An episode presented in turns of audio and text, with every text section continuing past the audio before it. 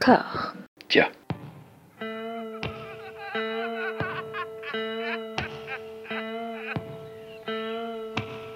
And now for something completely different. Would you like to talk about the meaning of life, darling? Sure, why not? Philosophy for two? Right. Provided the movement never forgets that it is the unalienable right of every man or woman or woman to rid himself or herself or herself. Agreed. Thank you, brother or sister or sister. Where was I? I think you finished.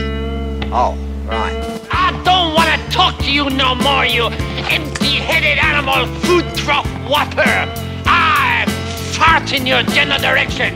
Your mother was a hamster and your father smelt of elderberries. Bonjour à toutes et à tous et bienvenue dans Discordia, le podcast qui tente d'aplanir les débats qui rongent la pop culture de l'intérieur dans une conversation apaisée. J'ai de nouveau la joie, je dis de nouveau parce que ça fait pas longtemps qu'on s'est parlé, euh, d'être avec Stéphane Boulet. Comment ça va? Eh ben écoute, euh, merci François pour l'invitation. Oui, euh, ça va très bien. C'est vrai que euh, ça fait pas longtemps qu'on s'est qu'on s'est parlé. Nous avions parlé vroom vroom et masculinité fragile la dernière fois. Là, on, Oui. part sur, voilà, tu vois, on se retrouve sur des thématiques assez étranges quand même. Là, là, on va parler euh, cancer et, et cancer et vengeance. Nous allons Voilà. parler de la saga So. Bien tu, ah, tu le fais très très bien. hein. J'ai- J'ai cru que tu avais lancé la musique. hein. entendu. Non, en fait, l'occasion a fait le larron, c'est-à-dire que tu m'as parlé en, en message privé du dernier avatar de la saga qui est tombé euh, à Los Angeles, comme euh, pour reprendre l'expression des camarades du cinéma est mort, que j'embrasse encore une fois. Une espèce de spin-off. Comme Jigsaw était déjà un spin-off, c'est pas vraiment dans la saga, c'est pas vraiment canon, c'est autre chose, bref. Ça se déroule dans le même univers. Et toi, tu t'étais fait l'intégrale en 2018 C'est ça. Donc euh, une éternité hein, quand tu euh, quand il Ouais. concerne les sauts. c'est ça, mais j'ai pas ta mémoire en fait, euh, dont, dont- dont tu fais euh, preuve et, et, tribut dans Super Ciné Battle. Et moi, je les ai revus il y a un mois pour un article dans Mad Movies. Et en fait, je les mélange déjà. Tu vois, je m'en mêle déjà les pinceaux. Alors après, c'est le fait de les avoir vus tous d'affilée Oui. sur un jour et demi. Peut-être que ça, ça, ça n'aide pas. Mais bah, déjà, je vais, je, vais, je vais reconnaître quelque chose. Je les avais tous vus au cinéma ou rattrapés en DVD euh, pas longtemps après leur, leur sortie. Et hum, moi, j'en avais cette image de Santa Barbara du cinéma d'horreur, en fait, avec, euh, avec euh, le mec qui meurt, mais en fait qui est pas mort, mais qui en fait a prévu des trucs, et puis en fait qui a des complices, puis en fait il y a sa femme qui revient, et, enfin ce, ce genre de truc. Ce genre de truc effectivement. Et, hum, et j'ai eu l'impression que ça se tenait vachement mieux que dans mon souvenir. Bizarrement, scénaristiquement. Il y a, y a- y a quelque chose que tu rates un petit peu. Comme quand tu te fais des épisodes, tu vois, d'une série euh, pas terrible, euh, de semaine en semaine, au bout d'un moment tu lâches. Quand tu binge-watch, ça passe un peu mieux. Y a, ouais, y bah, disons, disons que surtout quand tu binge-watch, il y a un truc qui, joue en ta faveur, on va dire, contrairement au truc cinéma, c'est que tu te rappelles qui sont les personnages et quels sont leurs intérêts en fait dans l'histoire. Parce qu'il y a, il y a ce côté-là, c'est-à-dire qu'à un moment donné, tu, tu l'as dit, on, on a un personnage qui meurt mais qui revient pas, finalement c'est sa femme, et en fait lui, ah oui, non, mais lui c'est le flic dans tel machin. Euh, voilà, il y, a- il y a ce- côté, effectivement, quand tu les vois à 1, 2 ans d'écart, tu, il y a certains personnages, tu les as complètement zappés, tu, le temps que tu resitues qui Ouais. c'est, t'as t'as déjà loupé en fait le pourquoi il est là, quoi. Ouais, c'est ça. Bah, t'a- t'avais fait un... t'a- T'avais commenté ça sur les réseaux et euh, une formule très juste. T'es sorti il fait Ah, tu te rappelles de ce mec du premier épisode? Non. Et bah, ah, bah, Bah ouais, c'est ça. Il s'en est sorti? Bah, je m'en fous en fait. Voilà. c'est un peu ça, ouais. C'est beaucoup ça même.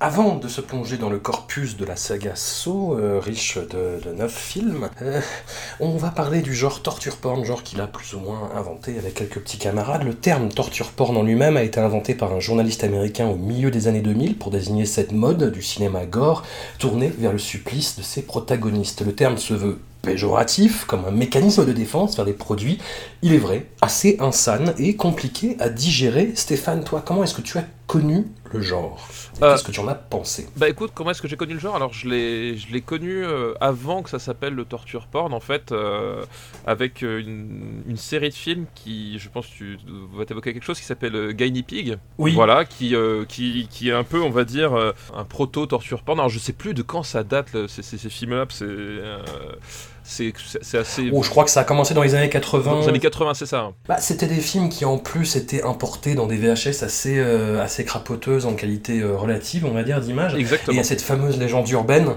comme quoi Charlie Sheen aurait vu un Guinea Pig, je crois que c'était le 2, et qu'il aurait porté plainte aux autorités en disant Oh là là, je suis tombé sur un snuff, euh, c'est horrible. Oui, oui, bah en fait c'est ça, bah, ça, ça fait partie de Bon, ces. euh, C'est Charlie Sheen en même temps. Exactement. Non mais ça fait partie en fait de ces de ces légendes en fait du, du, du cinéma d'horreur. Euh, voilà comme quoi effectivement c'était des snuffs, c'était des vrais meurtres, euh, des choses comme ça. Et évidemment c'était le, c'est- faut vous rappeler les années 80, c'était un moment donné où, où Internet n'existait pas. Donc c'était vraiment le, un phénomène de cours de récréation en fait. C'était des, des, des Mm. choses que tu t'échangeais disant oh mais t'as vu ça machin? Ah non qu'est-ce que c'est alors déjà tu disais Guinea Pig, tu disais pas Guinea Pig à l'époque.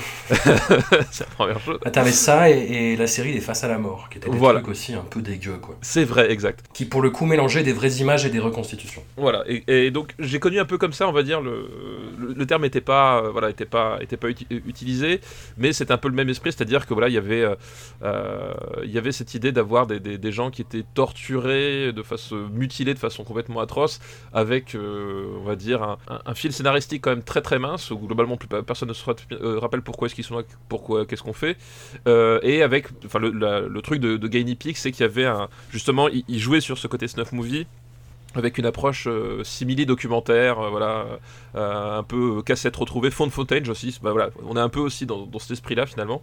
Euh, Voilà, c'est un peu comme ça que j'ai connu le, connu le genre avant son explosion effectivement euh, avec, avec Saw en fait. Enfin voilà, pour moi le, le- le- le premier démarrage genre grand public où ça devenait vraiment un phénomène euh, dont tout le monde discutait, c'était euh, c'était Saw quoi. Ah, T'avais Saw et t'avais Hostel, T'avais qui Hostel, étaient tous ouais, les deux fait. produits par, euh, par Lionsgate. Lionsgate qui saura, comme nul autre, capitaliser sur ses productions à budget toujours modeste. C'est ça qui joue aussi, parce que une, id- une- souvent des unités de lieu, donc tu peux te permettre des budgets plus restreints, on va dire. Tout à fait, tout à fait. Il y a donc des résonances au Japon, bah, comme tu le disais avec les, les Gainapi qui étaient un petit peu des précurseurs, et puis même après, en fait, quand tu as eu cette mode lancée par So et Hostel, tu as eu, euh, bah, au- au-delà de la production gore qui est toujours très très très vivace au Japon, tu avais des films qui étaient vraiment dans cette ambiance-là, quoi. Je pense à Grotesque surtout.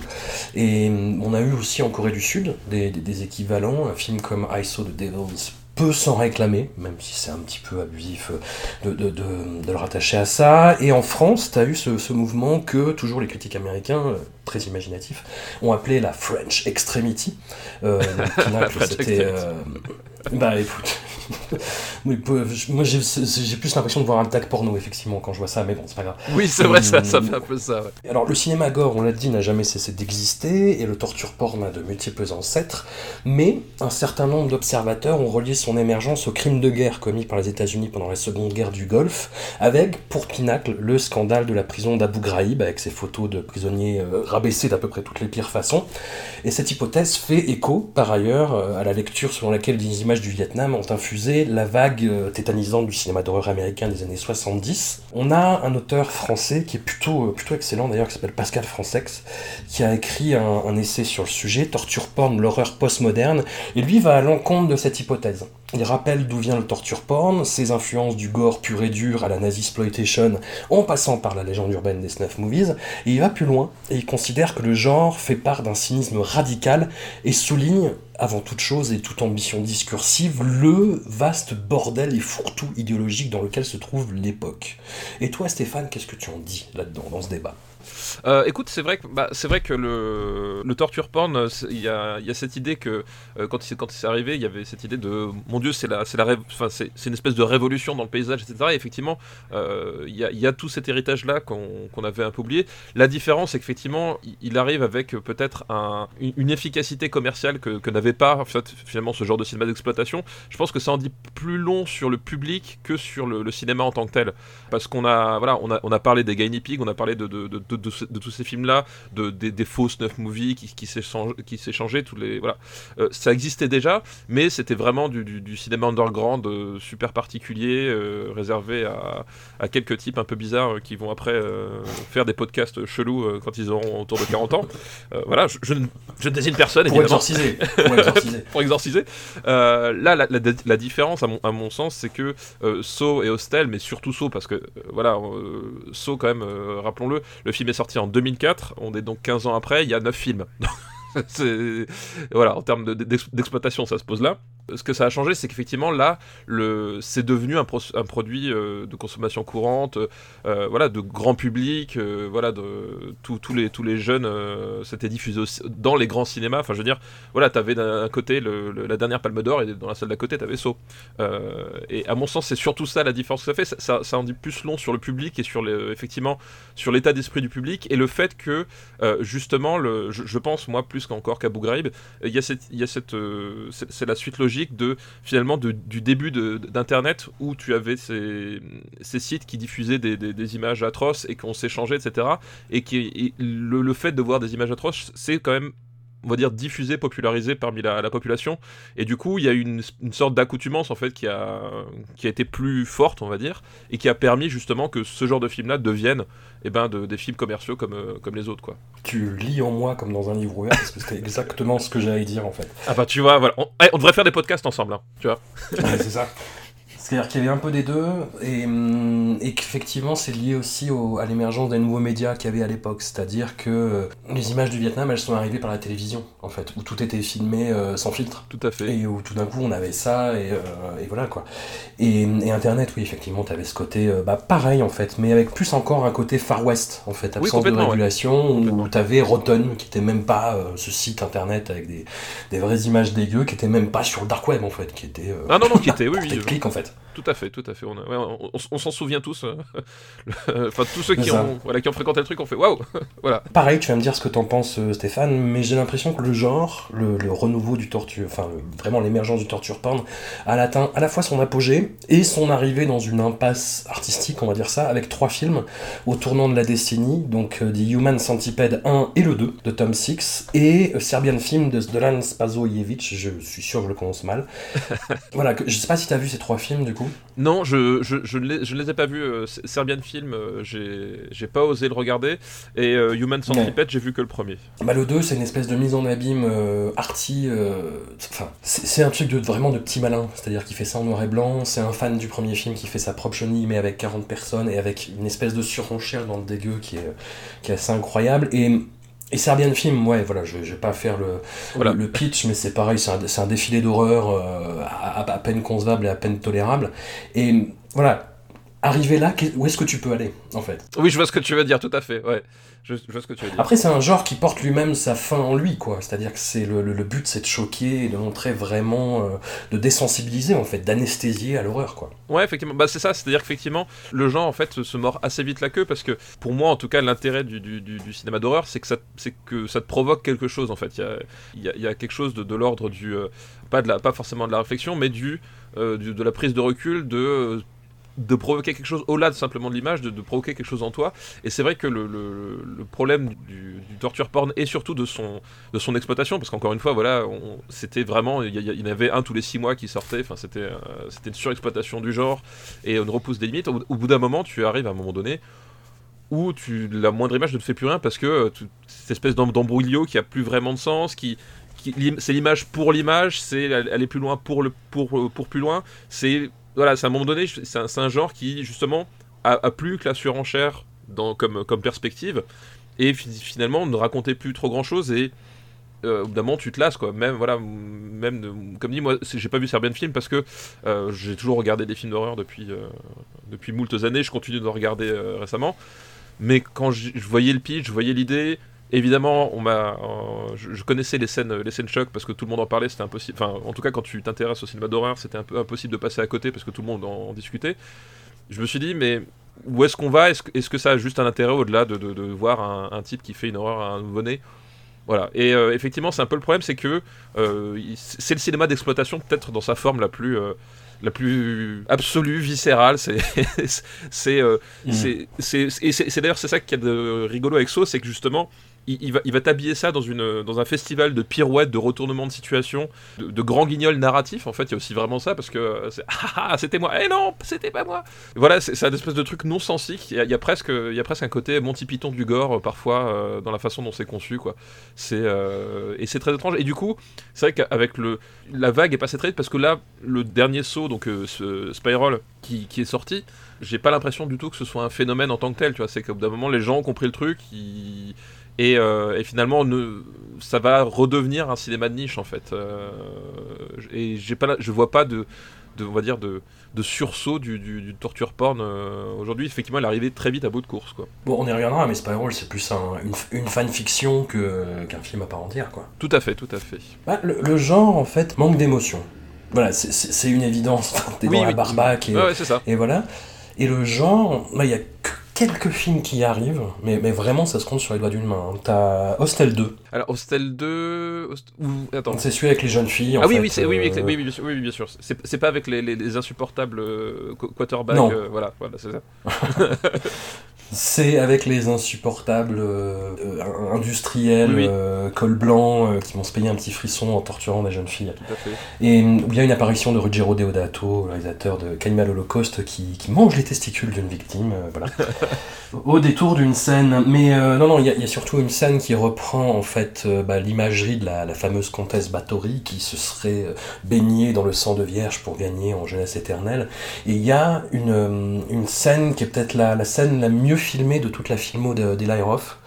euh, avec la mise à mort justement bah, de la, la jeune fille un peu euh, voilà la faire valoir euh, mal à l'aise du groupe je sais pas c'est le fait que l'actrice Iter Matarazzo soit particulièrement convaincante dans la scène la façon dont elle est filmée l'utilisation de la musique la scène est pas drôle quoi. La scène est pas drôle et t'as une vraie tristesse et t'as un vrai truc qui euh, voilà qui vient de chercher l'émotion et il se passe quelque chose. Le pour le reste moi je t'avoue que le torture porn c'est un truc euh, il y a un peu cette émotion là à la fin de Serbian Film je vais pas je vais pas choquer mais t'es tellement tombé au fond du gouffre euh, que voilà, il se passe quelque chose. Et en fait le réalisateur et le film et, euh, le script viennent te chier à la gueule une dernière fois en fait.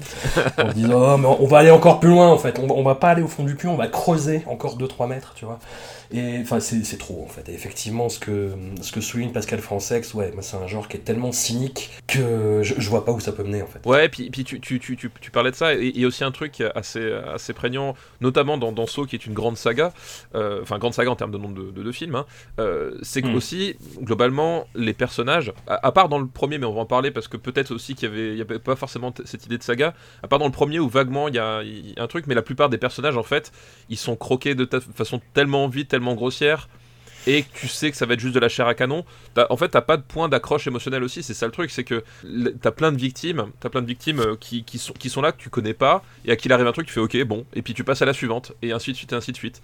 Et, euh, et c'est un peu, par exemple, ce qui, arrive dans, Destination Finale. Je pensais aussi, euh, justement, euh, Destination Finale, t'as as, des scènes à un moment donné où, t'as un type qui, meurt d'une façon ultra spectaculaire parce que machin, l'habit est tombé dans le, bidule, a déclenché le machin, bref. Mais le personnage, tu le connais pas, et au bout d'un moment, bah, il est mort, puis la scène est terminée, t'as déjà oublié ce qui s'est passé, pourquoi est-ce que t'as regardé ça, quoi. Et il y a aussi ça, c'est qu'à un moment donné, il y a, en dehors du tueur, il n'y a pas vraiment de mythologie, il n'y a pas vraiment de, de personnages forts, de, de- de héros auxquels t'accrocher. Enfin, voilà, le point d'accroche émotionnel euh, est très très diffus aussi. euh, parce que justement, à un moment donné, tu, tu parlais, voilà, il y a ce côté, on va s'accrocher sur la barbaque et euh, on se concentre uniquement sur la surenchère. Et ben, au bout d'un moment, effectivement, ouais, ok, c'est c'est inventif, tout ce que tu veux, mais voilà, ça, tu, tu rentres pas dedans vraiment, quoi. bah, le porn de torture porn vient de là en fait cette espèce Ouais, de construction autour des scènes choc quoi Exactement. on, on attaque? On attaque. On attaque. Donc, Saw, le premier de la saga, sort en 2004, comme tu le disais. C'est une espèce de, de success story euh, hollywoodienne comme il y en a trop peu, et comme euh, Hollywood le vend trop, pour faire croire que ça peut arriver.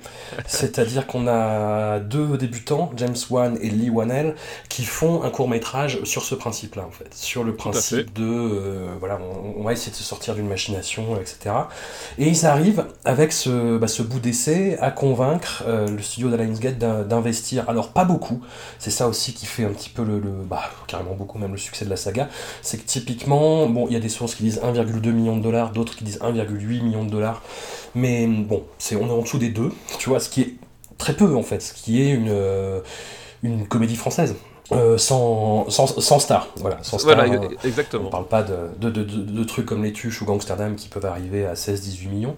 Voilà, on est dans cette économie-là. Et James Wan, qui est un réalisateur qui fera des choses intéressantes par la suite, euh, mais qui là est vraiment contraint par le budget, établit malgré lui, j'ai presque envie de dire, un cahier des charges. C'est-à-dire qu'en fait, cette espèce de, de façon euh, euh, très très hystérique que la caméra a de tourner autour des pièges et de mettre du gros son et euh, Les et de faire des accélérer. montages.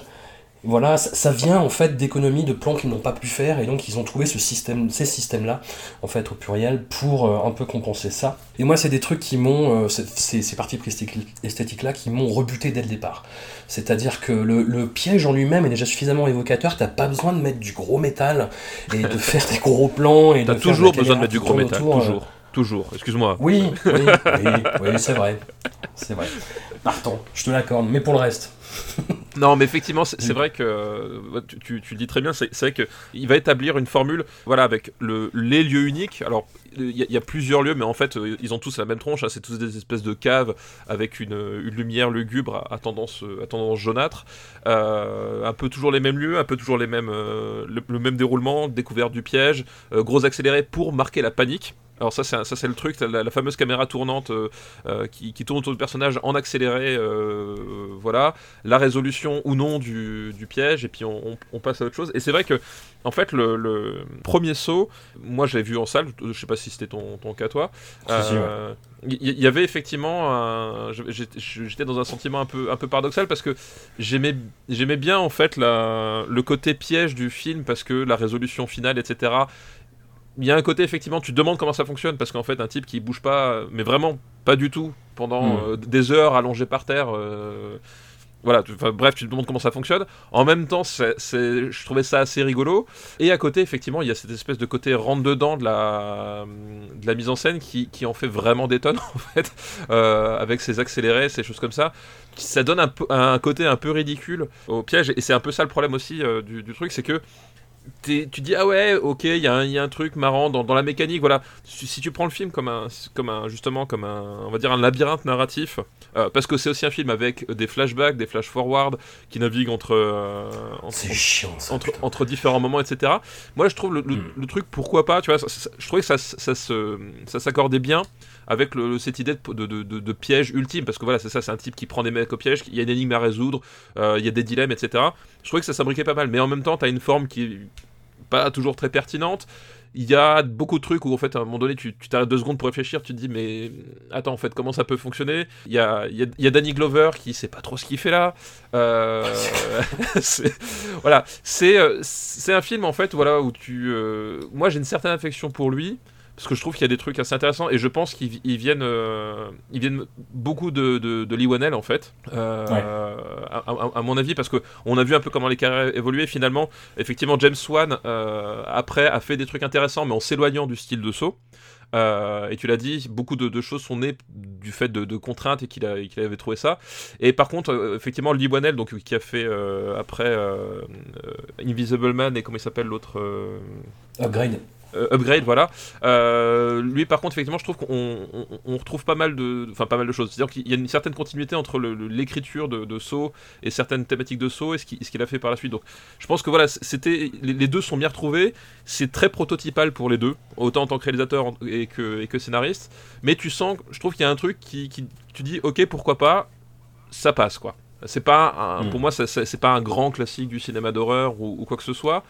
Euh, mais justement, au moment où il sort, parce que évidemment, là, comme on est, on, est, on est 15 ans après, on a, on a, on a 10 films et on a, on a même des, Funko Pop à la tête de l'effigie du, euh, du Jigsaw Killer.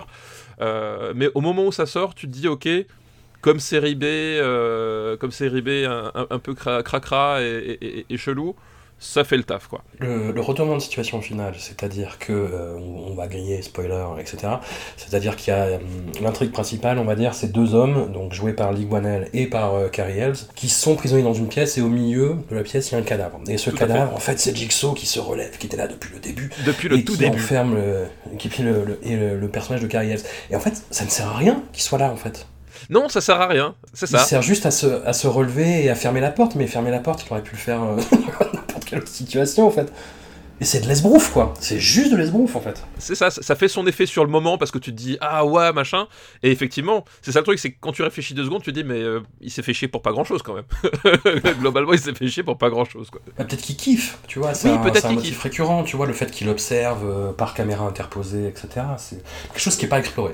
on va dire. Et, la et, et, et, voilà, c'est ce, que j'allais dire, on, on va en parler par la suite, et c'est peut-être un des aspects qui, qui, qui est pas exploré du tout du, du film, parce que le- le truc du Jigsaw, en fait, c'est qu'il met des personnages dans des situations euh, impossibles, dans lesquelles ils ont quand même une possibilité de s'en sortir, mais alors parfois vraiment infime. Je pense notamment au premier meurtre, genre le labyrinthe de Barbelé, genre what? À quel moment? Ouais, mais est-ce que, est-ce que vraiment en fait? Est-ce que Oui, c'est ça. Jigsaw qui décide dès le départ, bon, il peut s'en sortir C'est euh, ça, voilà. Et, et il le fait parce qu'il a une espèce de, de moralité euh, complètement tordue et qu'il estime que les, les personnes ont besoin de- d'expier de, et d'avoir le sens du sacrifice. euh, C'est un peu Eren Yeager avant l'heure.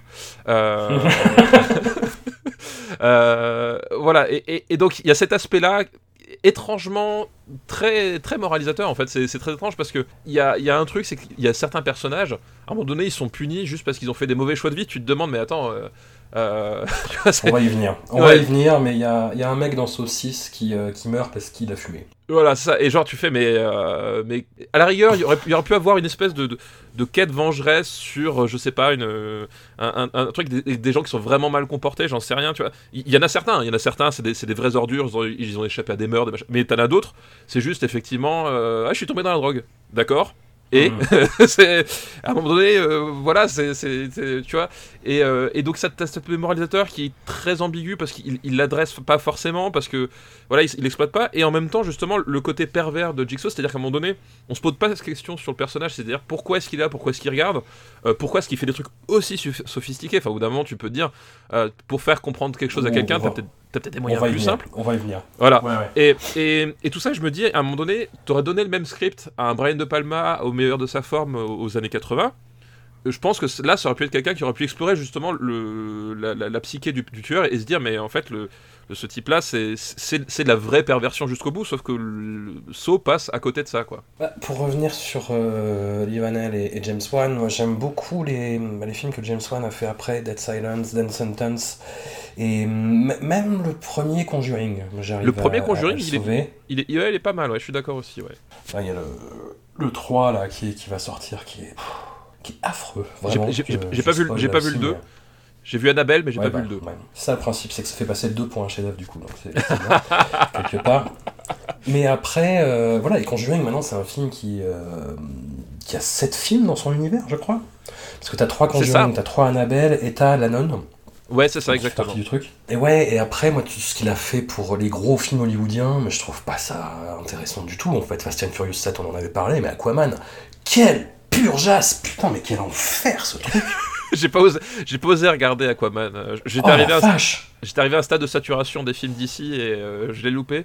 Et euh, voilà, donc je ne l'ai pas vu, mais je te crois sur parole. Parce qu'effectivement, bon, on en avait parlé Fast and Furious 7, c'est un film, que ce soit James Wan ou euh, n'importe qui d'autre, bah, voilà, c'est, ça, ça change rien, quoi. C'est vraiment des... très très anonyme, quoi, au mieux. Ouais, oh quel enfer. Et Lee Vanell a réalisé euh, pour sa part, lui, le troisième volet de la saga Insidious, bon, qui est- Voilà. Upgrade, moi, que j'avais trouvé un petit peu tour de force, ce petit malin. Et Moi aussi, son, toi. euh, Ouais, franchement, quand même. Ouais, ouais, et puis et puis euh, il y a deux trois trucs, euh, deux, deux trois trucs de, mise en scène qui m'ont sorti du film en fait. là. Tu sais la caméra qui pivote. Ouais, Il ouais. y, ouais. il y avait un côté un, un peu un peu goofy quoi. Fait, Hum. Pendant, Quoi pendant les combats, ouais. Ouais. C'est-à-dire que sur, sur, sur le moment, je pense que certaines personnes ont trouvé ça cool, mais putain, ça va mal vieillir. Ouais, Ça non, je pense aussi, ouais, c'est- pas le c'est pas l'idéal quoi. Mais ce qu'il a fait de, de l'homme invisible, j'ai trouvé ça vraiment excellent. Enfin, Ah, même aussi. avec le côté, les côtés bis qui étaient un peu ratés, euh, mais, mais ça, ça faisait un tout qui était franchement passionnant, quoi. Ah mais moi j'ai adoré euh, Invisible Man en fait parce qu'effectivement il y a bon, déjà c'est un film qui qui, qui, qui utilise l'homme invisible en, en cherchant à ne pas le montrer pendant au moins les, Mm. les- les trois quarts du film et il le fait super bien. C'est-à-dire que c'est un- c'est c'est un film quand même où, où- où il filme un mur et était tendu. Et déjà, je pense qu'à partir du moment où il arrive à faire ça, je considère que le film est quand même plutôt réussi. Et, euh, et il a des, des espèces d'élan de presque du, film de monstre à certains moments que, que je trouve euh, vra- vraiment. euh, vraiment fun en fait c'est à dire que c'est sur le fil du rasoir c'est que ça pourrait être ridicule mais ça arrive à rester voilà il y, a vraiment un truc un peu un, peu un, peu un peu voilà sur le fil mais ça passe et en fait le tout fait un, objet filmique euh, vraiment euh, vraiment super bien filmé et, euh, et, et très intéressant même pour ses personnages aussi quoi Elisabeth Moss est super. bah Elisabeth Moss elle est, elle est, elle est extraordinaire quoi elle est extraordinaire Saut cartonne il rapporte à peu près 100 fois sa mise. Et donc forcément, euh, ce qui arrive euh, encore plus souvent à Hollywood que des gens qui sont découverts comme ça, et eh ben on lance un deuxième euh, en catastrophe, hein, et ça va devenir un peu le, le motto de la production dans, dans la saga, c'est-à-dire qu'on va en faire un par an. Sachant que faire un film en un an, c'est c'est rock'n'roll, c'est motocross, et ça se sent un peu dans la qualité, hein, on va dire les choses crûment. Donc là, le, budget est doublé, voire triplé. On récupère en fait un scénario d'un jeune euh, scénariste aspirant réalisateur qui s'appelle Darren Lynn Boozman. Alors on va faire une minute de silence pour tous les, les jeux de mots qui ont été faits dans la presse française sur son patronyme. Et hum, donc voilà, il a, il a écrit un script et qui peut être en fait récupéré, un peu retouché bah, par Livanel en l'occurrence, pour faire le deuxième volet de la saga, où là pour le coup on a vraiment une starification du tueur, qui est joué donc par cet acteur euh, assez bon, Tobin Bell, voilà, euh, tronche du cinéma bis qui là devient une espèce de énorme vedette internationale euh, à l'automne de sa carrière et tant mieux pour lui et c'est cool. Ah oui, c'est sûr. Il est plutôt, il est plutôt bon, tu vois, en, en Jigsaw. C'est, les scripts qui sont horribles. c'est pas, pas sa faute à lui. Lui, lui, en fait, il, bah, déjà, faut, faut dire, et c'est dans, dans Saw 2 particulièrement, c'est le seul qui sait jouer la comédie déjà. Ouais, c'est ça. C'est... et, donc forcément, il en sort, il en sort magnifié quoi. Bah, on lui met en partenaire de jeu euh, Donny Wahlberg, qui est le, frère Wahlberg euh, qui ne sait pas jouer, si vous pouvez l'imaginer en fait. Ouais, c'est ça, voilà, imaginez le truc, quoi. et voilà, et on est, en fait, bah pareil, là, sur l'unité de lieu, euh, on est dans une maison où plusieurs repris de justice vont devoir se sortir des pièges. Là, on a vraiment le côté euh, sadique qui monte d'un cran. C'est-à-dire vraiment le côté aussi, euh, bah, une, espèce de début de euh, l'idéologie, il faut bien l'appeler comme ça, de, de Jigsaw, c'est-à-dire euh, le chemin de croix, la rédemption par là où tu as péché. Exactement. La, fameuse scène des, la fameuse scène des, aiguilles, en fait, justement, on va en parler pour le, personnage Amanda, c'est ça, je crois, voilà. C'est ça. Le personnage d'Amanda qui donc est une, est une toxicomane à qui on oblige de traverser une sorte de tunnel en, plexiglas pour que tout le monde en profite, euh, mhm. rempli, euh, rempli d'aiguilles. Alors je sais plus, euh, elle, doit chercher quelque chose dedans, c'est ça? Elle doit chercher un truc. une clé une clé, une clé à l'intérieur, et il y a plein d'aiguilles, évidemment, elle arrête pas de se piquer contre les aiguilles, en sachant que Amanda était déjà une victime du Jigsaw dans le premier film, et qu'elle s'en était sortie, et qu'il s'est dit, et qui s'est dit, c'est pas suffisant, on va remettre une couche. c'est ça, c'est ça, et on est sur, bah pareil, hein, sur du, du, twist, mais vraiment de petit malin, mais moi, qui m'a qui m'a effaré euh, de, dans le mauvais sens en fait. C'est-à-dire que, et c'est quelque chose qui va devenir récurrent dans la saga, cette espèce de jeu euh, sur la temporalité. C'est-à-dire qu'on va te faire croire que des événements sont concomitants, alors qu'en fait, telle scène était un flashback ou telle scène est un flash forward. Exactement, ouais. Oh là là, et que c'est mauvais, et que c'est mauvais, et que ça ne marche pas, quoi. Bah, surtout, surtout là, effectivement, tu, enfin, euh, autant dans le premier, dans le premier, il y avait, c'était, c'était plus clair, c'est-à-dire que t'avais, avais plus, enfin, t'avais la sensation sur pas mal de trucs d'avoir deux timelines vraiment différentes et en fait il y a un petit twist c'est pas le cas pour une partie de l'histoire euh, mais là le problème c'est qu'effectivement déjà on réutilise le truc c'est à dire qu'on le connaît et, euh, et du coup on, le réutilise sans le, sans le faire de façon euh, plus maligne ou quoi que ce soit et ça n'apporte ça n'apporte rien et ça fonctionne effectivement ça fonctionne pas du tout comme ça devrait quoi. Et esthétiquement alors c'est dû sûrement au fait que c'est un premier film mais putain que c'est moche. Oh là là. C'est dégueulasse. C'est pénible que c'est pénible à regarder. Et puis on arrive, euh, on arrive à cette euh, esthétique qui est vraiment propre au torture porn pour le coup, de euh, bah, cette espèce d'avènement en fait d'arrivée du, du, cinéma numérique et avec une esthétique pellicule cramée, filtre Instagram, je sais plus qui disait clou rouillé, mais il y a, y a un peu de ça aussi. Il y a un peu de ça. Et, c'est vrai que du coup, je, repensais d'ailleurs au premier saut avec le, tout premier meurtre qui, trouve, tu sais, avec le, labyrinthe de Barbelé. Euh, il y a un peu une influence, euh, justement, où on, va reprendre le Seven de, Fincher, on va le mélanger avec euh, les filtres de Zack Snyder, en fait.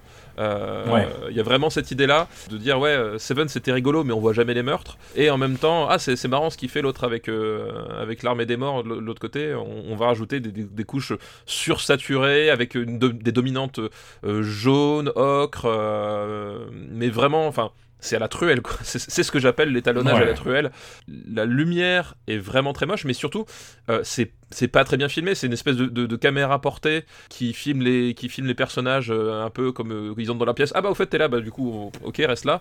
Il y a vraiment, il y a, y, y a un truc, c'est qu'il y a vraiment pas de volonté de mise en scène dans Saw 2, quoi. C'est vraiment un film, tu, tu sens que Boozman, il voilà, il est sur son premier projet et tout, et que euh, il sait pas comment faire, il n'arrive pas à donner d'intensité ou quoi que ce soit. Et l'addition des deux, ça fait un film qui effectivement est très très pénible à regarder et euh, incroyablement long à regarder alors qu'il ne dure que 90 minutes quoi. Le film est tourné en 35 mais on a vraiment cette, cette impression de, caméra numérique quoi. Ouais complètement. De, trucs un peu un, peu un peu dégueu euh, enfin voilà.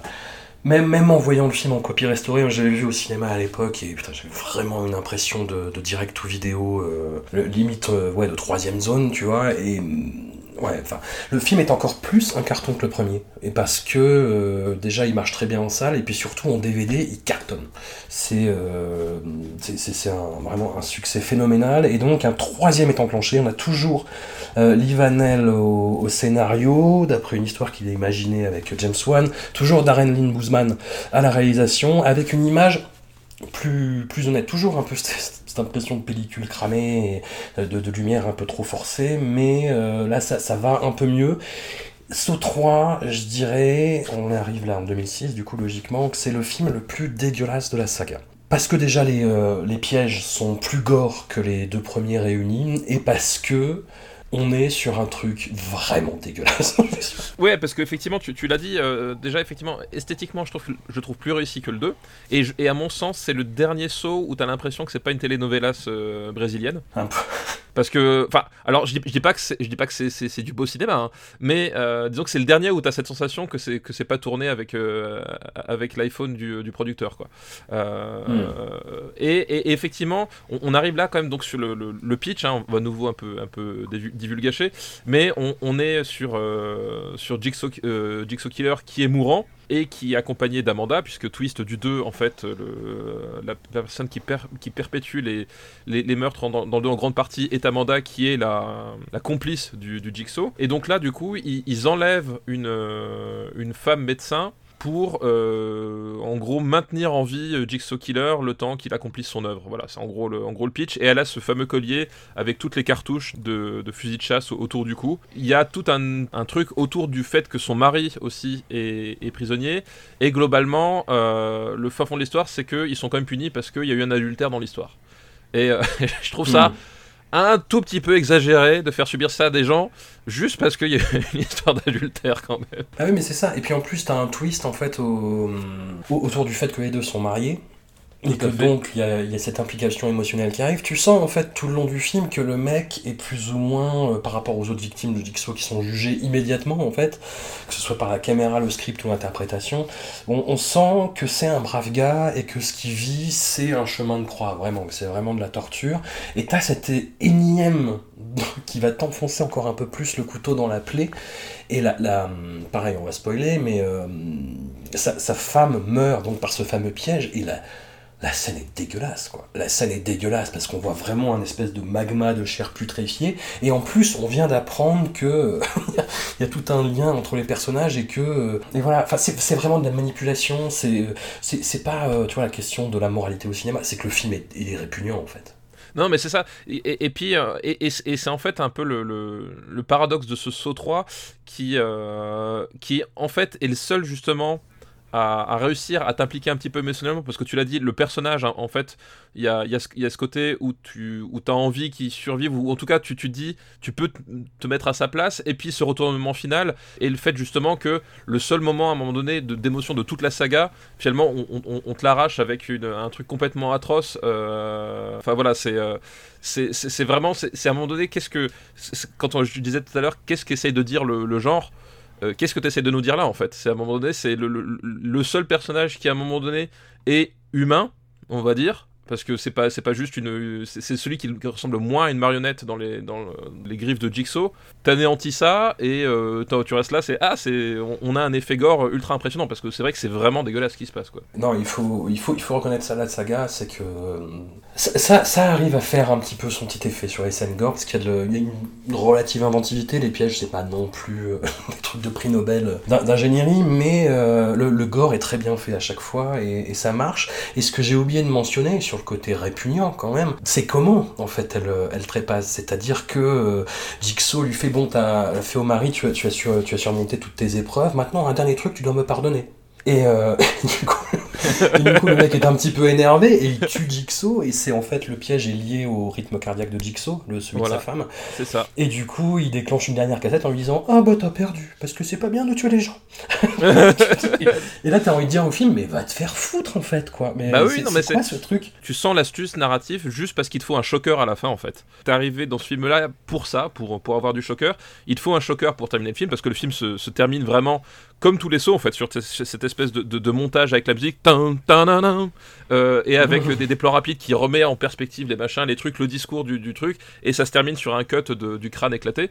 Euh, ils se terminent euh, tous, tous comme ça. Il faut terminer là-dessus et effectivement le, le problème c'est que t'as un personnage qui globalement a essayé de bien faire et arrivé au bout du truc, il a fait ce qu'on lui a demandé, puis à la fin, on lui fait haha, mais en fait, euh, non. Et Jigsaw meurt du coup à la fin du 3. Et Jigsaw meurt effectivement la, la- la gorge tranchée. Ce qui nous fait arriver à une absurdité, c'est-à-dire le reste de la saga finalement, qui, qui, qui, qui nous fait dire mais quoi, mais comment, mais hein? C'est-à-dire que Jigsaw en fait a tout manigancé les suites de sa mort, ce qui lui permet de faire euh, des réapparitions, euh, que ce soit vocalement ou dans des flashbacks, euh, de, de très très très très mauvaise tenue. Et là en fait Lee Vanell et James Wan abandonnent la saga, même s'ils la suivaient quand même un petit peu du, du, du bout des doigts sur les Ouais, deux du, autres. du- ouais, Et ils deviennent juste, ouais. euh, voilà, producteurs. Et en fait, c'est un duo de scénaristes, Patrick Melton et Marcus Dunstan, qui reprennent le, fil scénaristique de la saga. Sur les trois épisodes suivants, euh, 4, 5, 6, qui sont vraiment... euh, voilà, on sombre dans la telenovelas euh, gore, quoi. C'est, vraiment un truc euh, crapoteux. Et Patrick Melton et Marcus Dunstan, ils se sont fait connaître avec euh, un truc que j'ai déjà évoqué euh, dans le podcast sur Wes Craven. C'était une émission de télé-réalité qui était animée par Ben Affleck et Matt Damon. C'était, ça s'appelait Projet Greenlight. Et en fait, ils devaient choisir un script parmi plusieurs scripts qui leur étaient proposés. Et le script gagnant devait être produit par Harvey Weinstein. Ah, ah, une autre époque. Et Ouais. le script qui avait gagné la première saison, c'était un film d'horreur lamentable qui s'appelait euh, Fist et qui était donc euh, F-E-A-S-T, hein, bande de petits coquins, je vous vois venir, et euh, qui était donc scénarisé par Patrick Melton et Marcus Dunstan et qui était une merde, mais incommensurable quoi, qui était un truc euh, postmoderne à la Tarantino mais avec 10 ans de retard, qui, qui était vraiment infâme. Alors après ils se sont rachetés, ils ont fait euh, une trilogie de, de films un peu torture pornosique euh, qui tourne autour d'un qui s'appelle The Collection, The Collector, et il y a le prochain qui sort qui s'appelle The Collected, sur un, un tueur en série qui pour le coup est très imaginatif. Hein. Là, il y a la, la scène d'intro du 2, je sais pas si tu l'as vu Stéphane, avec une rêve partie, euh, avec une moissonneuse batteuse qui arrive et qui, euh, Ah non, je ne l'ai pas vu. qui moissonne bas tous les rêveurs. C'est, c'est très. Wow Une scène qui a marqué le, le genre gore de son empreinte euh, débile quand même. Et donc là, en fait, euh, le- la, la vocation de Marcus Dunstan et Patrick Melton, ça va être de nous raconter l'origine story de Jigsaw. Comment en est-on arrivé là? Et comment en est-on arrivé là? Bah, C'est très simple. En fait, euh, Jigsaw était très content euh, avec sa femme Jill. Ils allaient avoir un enfant, etc., etc. Sa femme Jill bossait dans un centre pour, pour addicts. Et un addict, en fait, lui claque une porte dessus très fort sur le ventre et elle fait une fausse couche. Elle fait une fausse couche. D'où- voilà, d'où son problème avec les toxicos. Voilà. Et après, euh, bon, ça, met de l'eau dans le gaz dans le mariage. euh, Jigsaw et, euh, John Kramer et Jill se séparent. Et Jigsaw apprend par ailleurs qu'il a un cancer. Et du coup, le mec devient un psychopathe qui fait des pièges où il mutile les gens. Voilà. C'est un peu ça ce que raconte le 4-5-6. Est-ce que ce n'est pas un peu léger comme origine story pour devenir un sociopathe qui mutile les gens à ce point? Écoute, moi je Je trouve pose la ça question. Moi, je trouve ça cohérent. Écoute, moi, moi-même, je me suis, je me suis cogné là, un, un orteil dans une commode ce matin, et je me dis que finalement, ce serait pas mal euh, d'aller emprisonner des gens pour, pour les torturer, pour, euh, pour, pour, pas soulager le truc, quoi. Non, mais c'est vrai qu'il y a, il y, a, il y a ce côté euh, un peu débile, et, et, et surtout, tu as, as toute cette idée, c'est que l'excuse est un petit peu légère, et puis la par contre, la sophistication des pièges, tu sais pas d'où vraiment ça, ça, ça- ça lui sort, et on, tombe Il est aussi dans- ingénieur. Il est Oui, là, ingénieur. il, est ingénieur, donc les, les ingénieurs, quand même, sont des gens dont il faut se méfier. hein. Ça, je. Oui, c'est ça.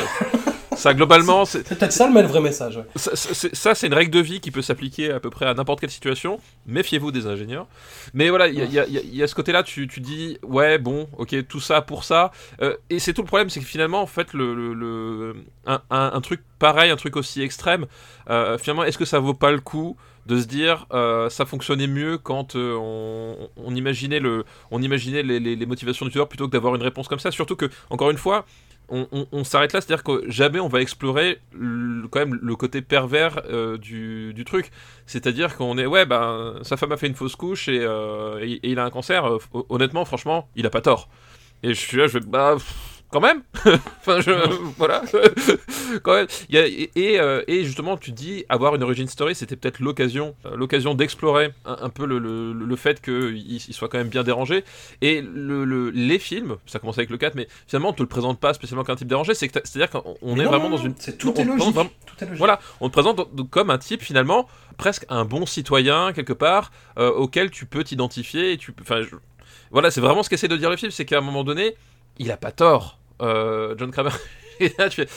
Eh, écoutez, je suis pas certain. voilà, je, ah, je- écoutez, je j'émets quelques doutes quoi. Et à mon avis, c'est c'est là où il passe le, enfin, quitte à raconter une origin story, autant, autant se poser les bonnes questions en fait. Et, et tu vois que vraiment ils ne se sont pas posé les bonnes questions. Non, avec toujours cette espèce de, de volonté de rendement, de faire un film par an, avec Darren Boozman qui à la réalisation sur le 4, David Hackel, le réalisateur de seconde équipe et euh, production designer euh, des, euh, des trois films précédents qui prend la main sur le 5, qui est vraiment le plus dégueulasse en termes de réal. hein. Enfin, c'est Ah ouais, c'est ouais. vraiment du, du travail de sagouin, quoi. Non, mais c'est pas, enfin, pas, pas en termes graphiques, hein, vraiment en termes esthétiques, quoi. Esthétique, oui, c'est ouais, un non-film, hein, honnêtement, c'est euh,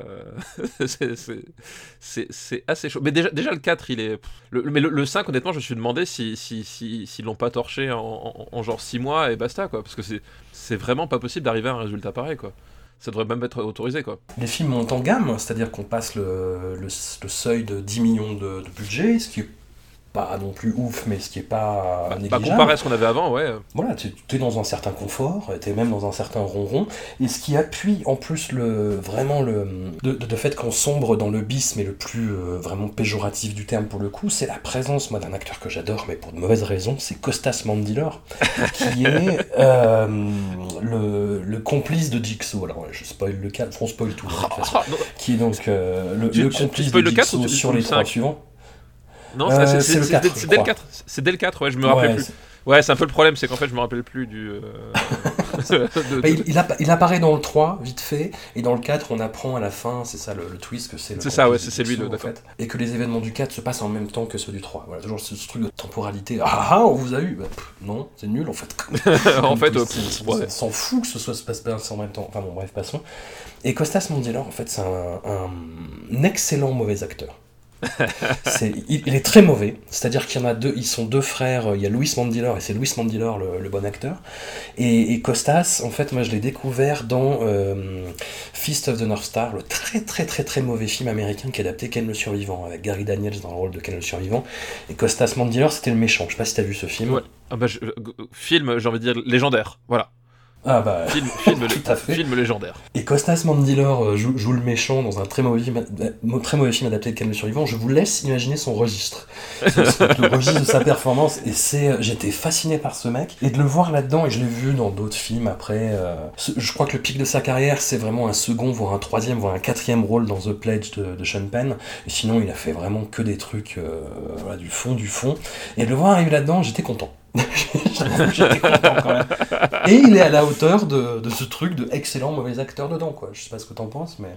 Oui, non, non, il est euh, effectivement, et, c'est d'ailleurs le, on va dire le, le- point de rupture, c'est que ce type-là donc devient un Jigsaw et donc devient par la force des choses en fait le, le personnage central de, de, de- la saga. Et c'est un, un type qui, qui, a, qui a vraiment trois expressions et à tel point que quand à un moment donné il, il, il y a les, les moments de révélation machiavélique etc il, la joue de façon complètement détachée. Enfin il y a vraiment un truc c'est euh, le mec t'es là t'es pas là. Et il donne un- vraiment un côté vrai nanar au, au truc quoi. C'est euh, c'est Mm. surtout surtout qu'en plus là, euh, t'as- cet acteur là qui est très mauvais, mais il y a, y y le côté euh, il y a le côté Scooby Doo aussi, c'est-à-dire euh, ah tiens il, euh, le Jigsaw est mort, mais en fait il, il a il, il a quoi C'est c'est quoi C'est une, une cassette dans, dans son dans son estomac.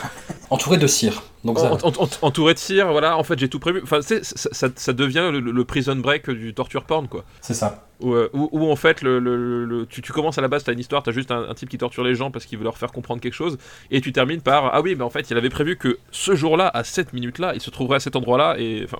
Et, et du coup, le, côté suspension d'incrédulité, il est, il est au, to the max, quoi. Non, mais c'est ça, mais il a tout prévu. Tout, Jigsaw a tout prévu, il sait comment les gens vont réagir à la seconde près. Voilà, Tout c'est. Ouais. Et, ça, et ça rend le truc ouais, vraiment, euh, vraiment à la Scooby-Doo. Tu te dis, c'est, à partir de là, mais je crois que c'est surtout sur le 5, euh, ça prend un côté fascinant dans le, dans le genre où tu te dis, mais jusqu'où ils vont aller dans cette volonté d'imbriquer toutes les pièces du puzzle, d'un puzzle que tu sais techniquement ne peut jamais s'imbriquer vra- dans, la- dans la vraie vie. Enfin, vraiment, tu dis jusqu'où ils vont pousser l'absurde? Et ils, ils- ils vont le pousser jusqu'au bout. Hein Euh, Rassurez-vous, ils vont le pousser jusqu'au bout. oui, oui, oui.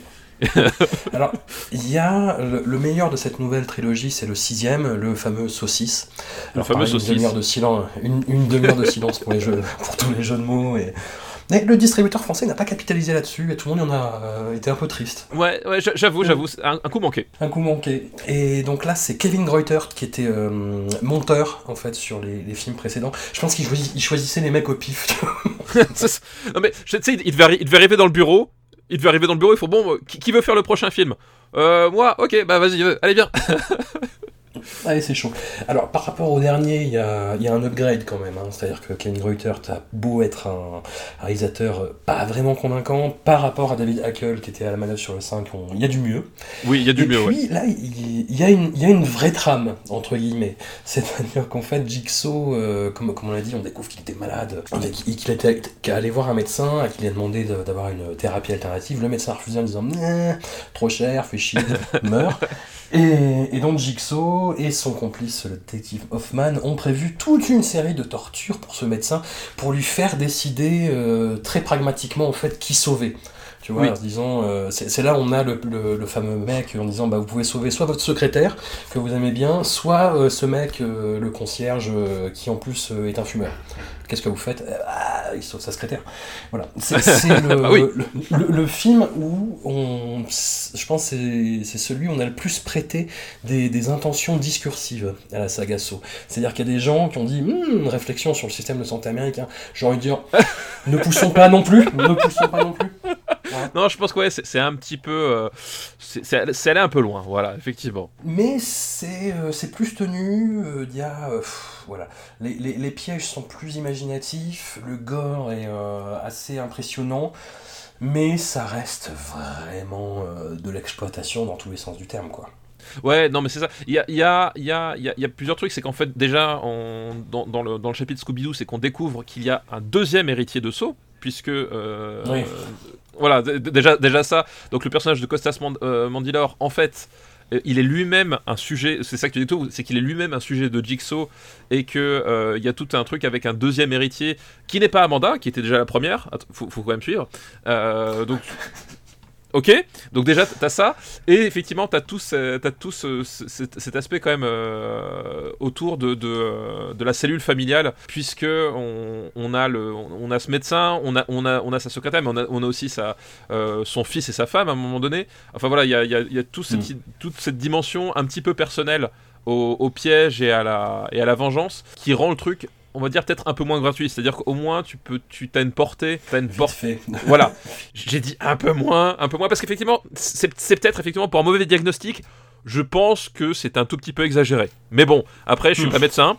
Voilà, je, je ne suis pas médecin. Surtout qu'en fait, le, le- le- la façon dont il meurt, je trouve que c'est- c'est l'un des, des trucs les plus horribles de toute la saga, avec cette espèce de, de piège qui lui injecte de l'acide directement dans les entrailles. Euh, Oui. sous, sous les yeux de son fils. Euh, piège activé par son fils lui-même. Enfin, on est quand même dans un niveau... Sinon, c'est moins drôle. Sinon, c'est moins drôle. On est quand même dans un niveau de dégueulasserie assez, assez fou, mais au moins il y a, il y a un côté, il y a un côté un, un peu plus, un peu plus humain dans le sens où, ok c'est dégueulasse, c'est atroce, mais à la rigueur, à la rigueur, il y a une portée qui, voilà, qui est peu plus, un peu moins gratuite, je sais pas si c'est le mot, mais qui est un peu plus humaine, on va dire. Donc après, humaine, ça veut dire vraiment, là, au sens, très large, quoi.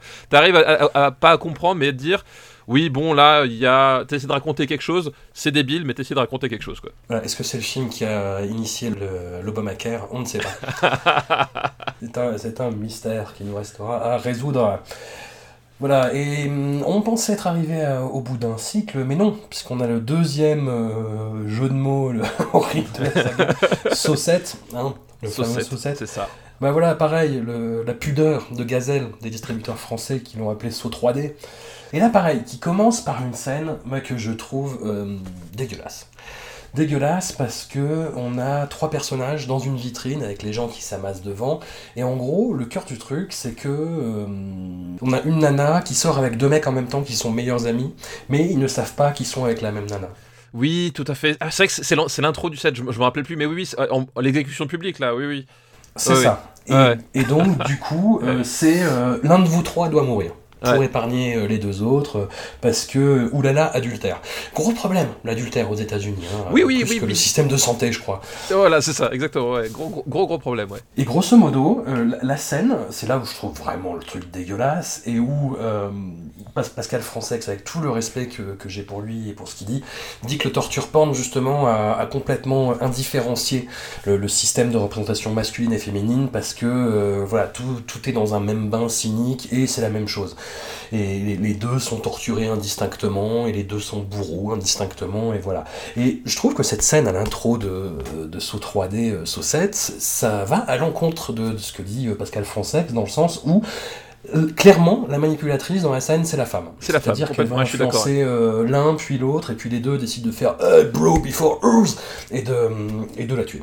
Ouais. J'ai fait ok, soit. Ouais, non, mais effectivement, je suis d'accord aussi, c'est que on est quand même à nouveau sur un sur des, gens qui sont punis pour des trucs, euh, enfin, au secours quoi. Euh, c'est vraiment, tu, tu, on, va te massacrer, te torturer pour, pour une question d'adultère c'est quand même chaud patate de, base. Et effectivement, on, a cette espèce d'alliance masculine qui, en fait, le, piège pour, pour resituer, les deux mecs sont enchaînés euh, au-dessus d'une euh, d'une scie circulaire. Évidemment, ils n'ont mm. pas beaucoup de marge de manœuvre, c'est-à-dire qu'ils se rapprochent trop de la cible, hein, c'est pour leur gueule.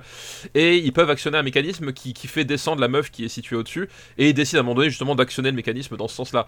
Et il y a vraiment cette, cette, alliance des deux mecs qui disent mais en fait euh, c'est toi la salope et et on, est complètement dans ce, dans ce, dans ce côté, dans ce côté, ben oui, on, on, va punir cette meuf juste parce qu'à un moment donné, elle a, elle a, pas été très honnête avec deux types et qu'elle a couché avec les, les, deux mecs en même temps. Euh, à nouveau, on peut se poser la question de se dire est-ce que c'est vraiment le genre de choses qu'on veut faire passer? Est-ce qu'on se dit euh, cette nana mérite de mourir pour ça?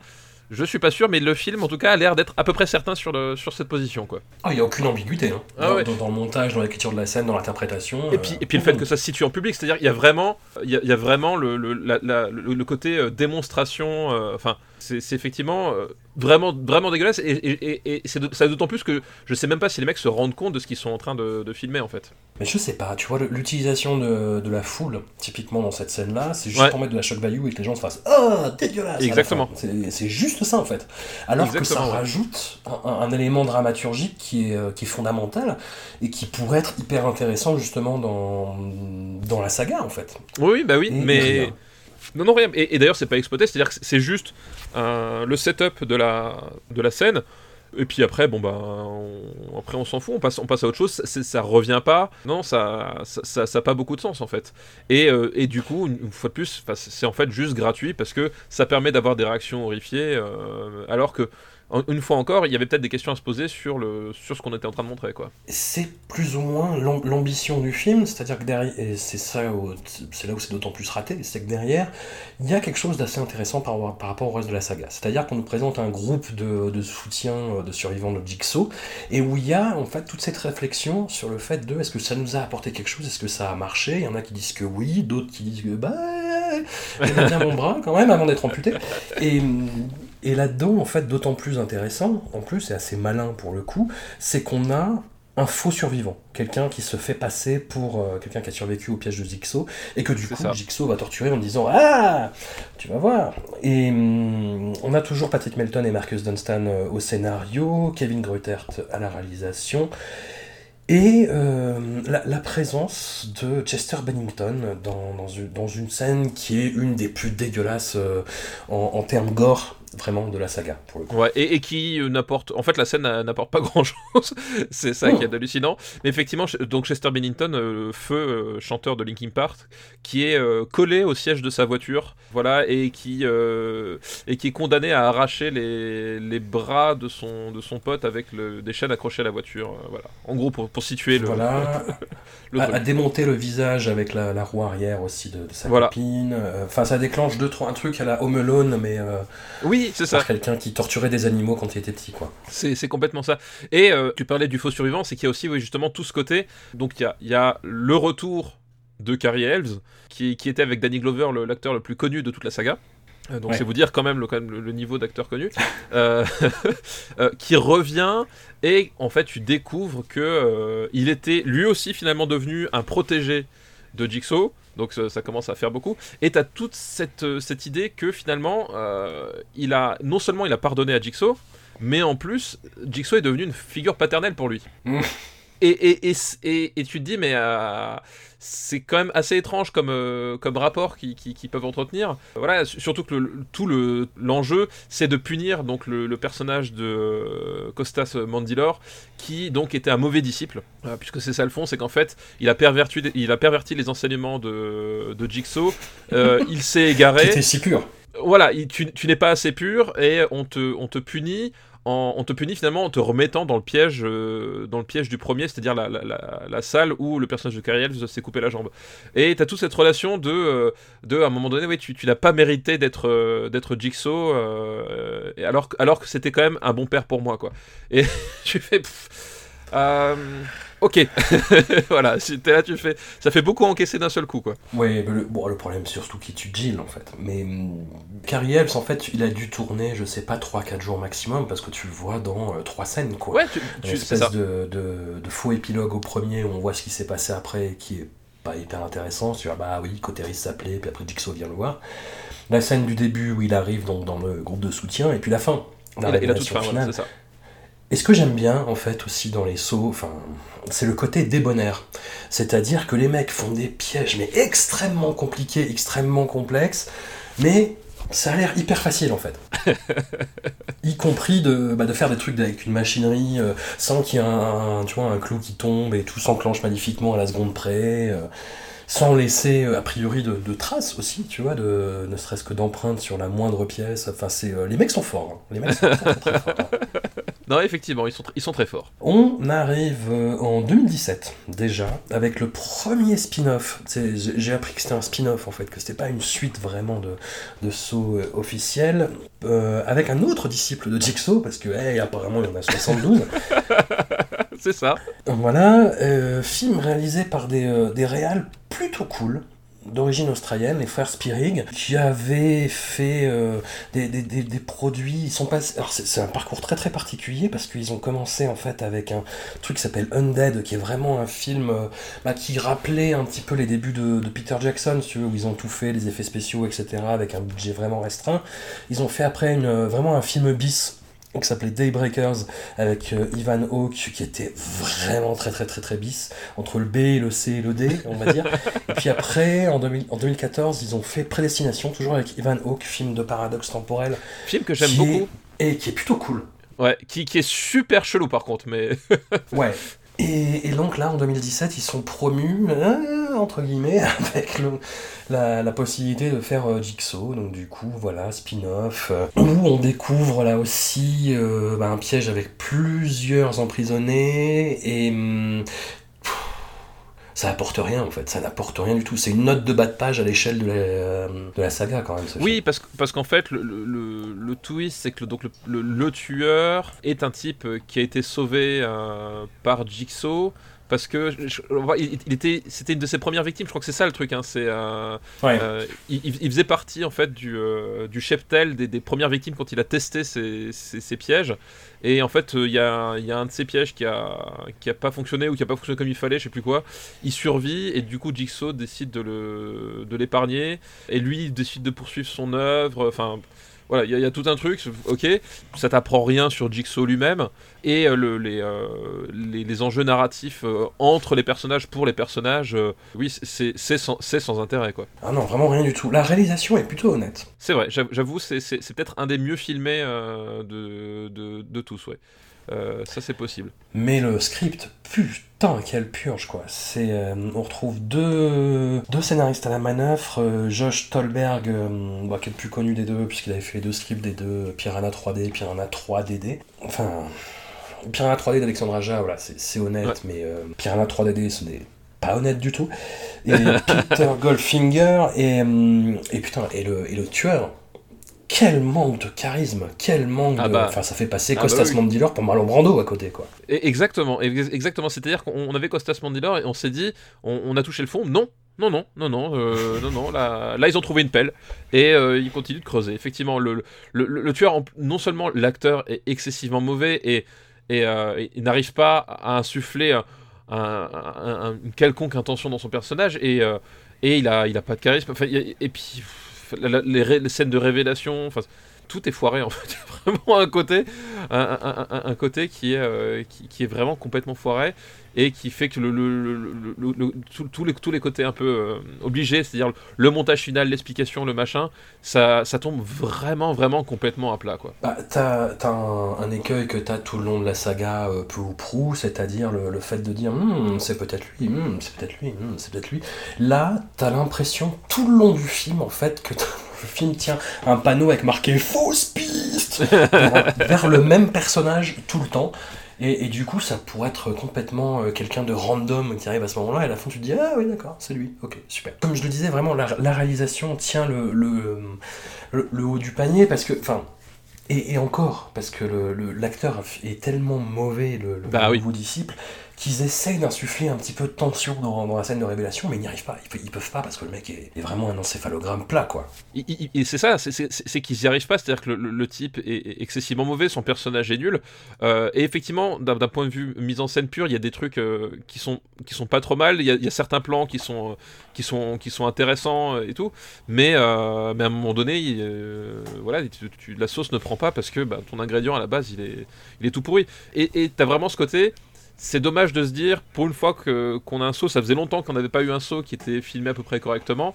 Pourquoi est-ce qu'à un moment il n'y a pas quelqu'un qui s'est simplement penché sur le casting et le, et script en fait? Et ça aurait pu donner quelque chose de correct, mais quel gâchis, quel gâchis. J'ai revu tous les, films de la saga Saw pour euh, un dossier que j'ai écrit pour Man Movies du mois dernier, euh, qui, où la couve c'était Oxygène de Alexandre Aja, et j'avais fait un dossier sur les films de, de claustration, où les gens sont enfermés et doivent se sortir d'une situation. Jigsaw, en fait, c'est le film qui emprunte le plus aux tropes et aux clichés, pour, euh, pour être vraiment cru, des films de claustration, c'est-à-dire qu'on a le groupe de personnes qui se retrouvent dans une situation dont ils vont devoir s'e- s'extirper, et avec des, des personnages qui sont euh, des personnages fonction et qui ne dépassent jamais ça en fait. Et Jigsaw c'est insupportable pour ça quoi. C'est intolérable pour ça, et tu te refont le coup du, du paradoxe temporel, c'est-à-dire que tu suis en fait le groupe justement euh, de premières victimes de Jigsaw, et on te dit ah ah c'était il y a 10 ans, C'était il y a 10 ans, c'est ça, ouais. Et tu fais mais putain mais allez vous faire foutre, vraiment quoi. su- sur- surtout qu'en plus, le, le- le fait que ça se passe il y a 10 ans, en fait, n'apporte, mais pour le coup, vraiment rien du tout. C'est-à-dire Ah mais que. rien du tout. Rien, du tout, c'est-à-dire que autant sur le sur le sur le sur le sur les autres films, tu peux avoir tu peux avoir tout un jeu effectivement. Par exemple dans le 1, ça t'aide à mettre à, mettre la piste sur le personnage de Danny Glover euh, puisque tu tu en fait tu analyses ses euh, tu analyses ses réactions et ses actions en fonction de ce qui se passe actuellement. Donc tu ça, ça t'aide à, te mettre sur la fausse piste du euh, du flic alors que c'est pas lui. Su- sur d'autres, voilà ça, peut ça, ça, crée des paradoxes un, un peu un peu un peu intéressants on va dire comme sur le 3 et la nature du couple. Voilà. Mais là, en fait, c'est vraiment deux histoires qui sont parallèles et parallèles, c'est au sens géométrique, c'est-à-dire que c'est deux droites qui ne se croisent pas. Euh, Il y a juste effectivement un personnage qui est commun, mais les actions qui se passent dix ans auparavant n'ont pas d'influence sur ce qui se passe aujourd'hui.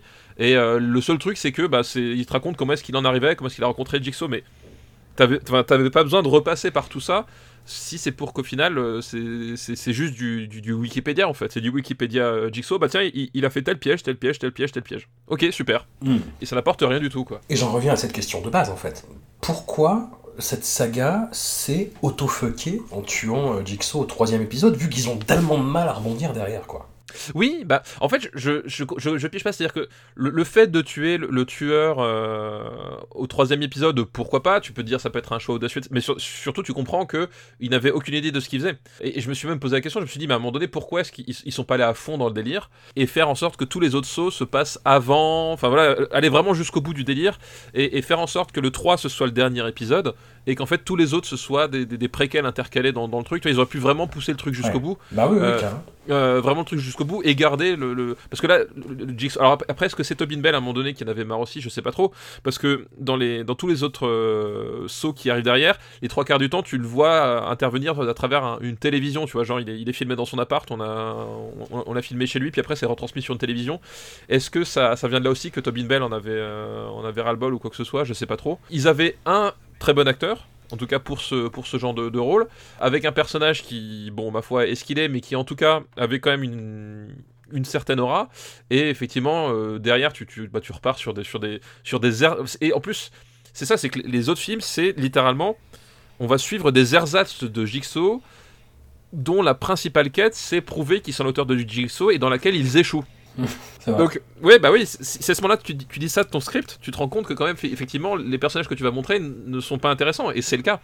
Et, euh, et, et- effectivement, on, est sur des trucs où euh, le, prin- le principal intérêt du, en tout cas narratif du, film, euh, enfin de la saga, fout le camp en plein milieu, quoi. Après, je vais entrer dans l'interprétation pure, mais Tobin Bell, mais il a l'air plutôt content en fait. J'ai l'impression, tu vois, c'est, euh, il y a plein de clichés où on le voit euh, dans des conventions, euh, jouer le jeu commercial, qui est un truc un peu pas de couilles pour plein de gens qui sont coincés dans un rôle clé, tu vois, mais ça arrivait au bon moment de sa carrière en fait. Il est Ah content, oui, tu vois, de finir ouais. sa carrière sur un rôle iconique comme ça, tu vois. Enfin, finir sa carrière, non, j'espère que pour lui qu'il a plein d'autres derrière, mais il est content, tu vois. Moi-même, tu vois, euh, avec, avec sa figurine, euh, pareil que s'en fout que pop, cela dit, mais avec sa figurine Jigsaw dans la main, euh, et, et- et être content de ça, tu vois. Je sais pas dans quelle mesure c'est pas euh, Lee Vanell et James Wan qui ont fait un petit coup de, de pute, parce qu'en plus, à la fin de Saut 3, montre bien, non, mais regardez, il est mort, hein. il n'y a pas de doute. ouais, c'est vrai. voilà, puis au début du 4, il y a l'autopsie, donc non, non, non. Enfin, voilà, c'est Oui, c'est au lui, non, au il début- est mort. Au début du 4, on, on- littéralement, on ouvre sa boîte crânienne en fait et on, et on retire ses organes euh, vitaux. Ouais, non, mais c'est ça qui est dégueulasse aussi, tu vois. C'est là où tu vois vraiment le côté crapoteux de la saga. C'est à la scène d'autopsie de Gypso, c'est bah, on va tout te montrer. On va Oui, tout, tout, montrer. tout, tout. Voilà. On va prendre les outils un peu rouillés là, tu vas voir tant qu'à procéder, allons-y. Et je sais pas dans quelle mesure c'est pas Lee Vanell et James Wan qui avaient d'autres aspirations dans leur carrière plutôt qu'être euh, voilà, résumés à cette saga qui en plus est pas ouf, qui ont, qui ont fait un petit coup de jarnac un peu derrière, tu vois. Je, je Bah, Je sais pas parce que euh, en même temps tu, te dis euh, tu dis les producteurs ils sont quand même pas quand même pas abrutis. Enfin comment est-ce que ça s'est négocié en fait effectivement? Si effectivement c'est une volonté de de Wad et, et euh, Wanel, est-ce que euh, comment ça a pu se négocier? Comment est-ce que justement les producteurs ont pu justement accepter l'idée de dire bah attends le, le, seul personnage que tout le monde connaît de tous les films il va mourir? je sais pas. Donc je sais pas Hmm. trop. euh, je sais pas trop. Après, en même temps, tu, tu dis, euh, c'est vrai que To- Tobin Bell, ça lui fait une super renommée. Et ça lui permet de quand même pas trop se fouler sur les autres films. C'est-à-dire qu'il vient, il, il fait, il fait quelques minutes et euh, tout le monde est content qu'il soit là. Et au final, c'est le seul truc que tu retiens des films. Quoi. Donc est-ce qu'à un moment donné, lui aussi, c'est pas dit, bah tiens, c'est une façon assez, assez, assez pratique de m'en sortir. Je suis là, les gens sont contents de me voir et en même temps, ça me bouffe pas trop de temps, je peux faire autre chose. Je sais pas. Je- euh, aucune, aucune idée. Mystère, mais. ah ah, un puzzle. ah oui, un puzzle à résoudre. Ouais, mon dieu. Et nous arrivons donc au dernier hum, film de cette saga, qui est encore une fois un spin-off. Ça, ça que j'ai appris en...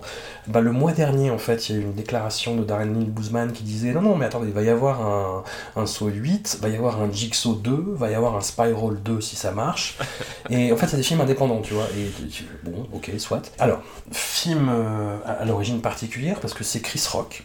Donc Ouais. euh, sta- stand-upper, euh, réalisateur, comédien, euh, plus, plutôt doué dans son registre, c'est-à-dire vraiment, euh, voilà, du... J'ai l'impression, dans tous les stand-uppers qui ont... Il y, a- un gros écueil, en fait, dans le stand-up américain, c'est-à-dire le, la phase pré-succès et la phase post-succès.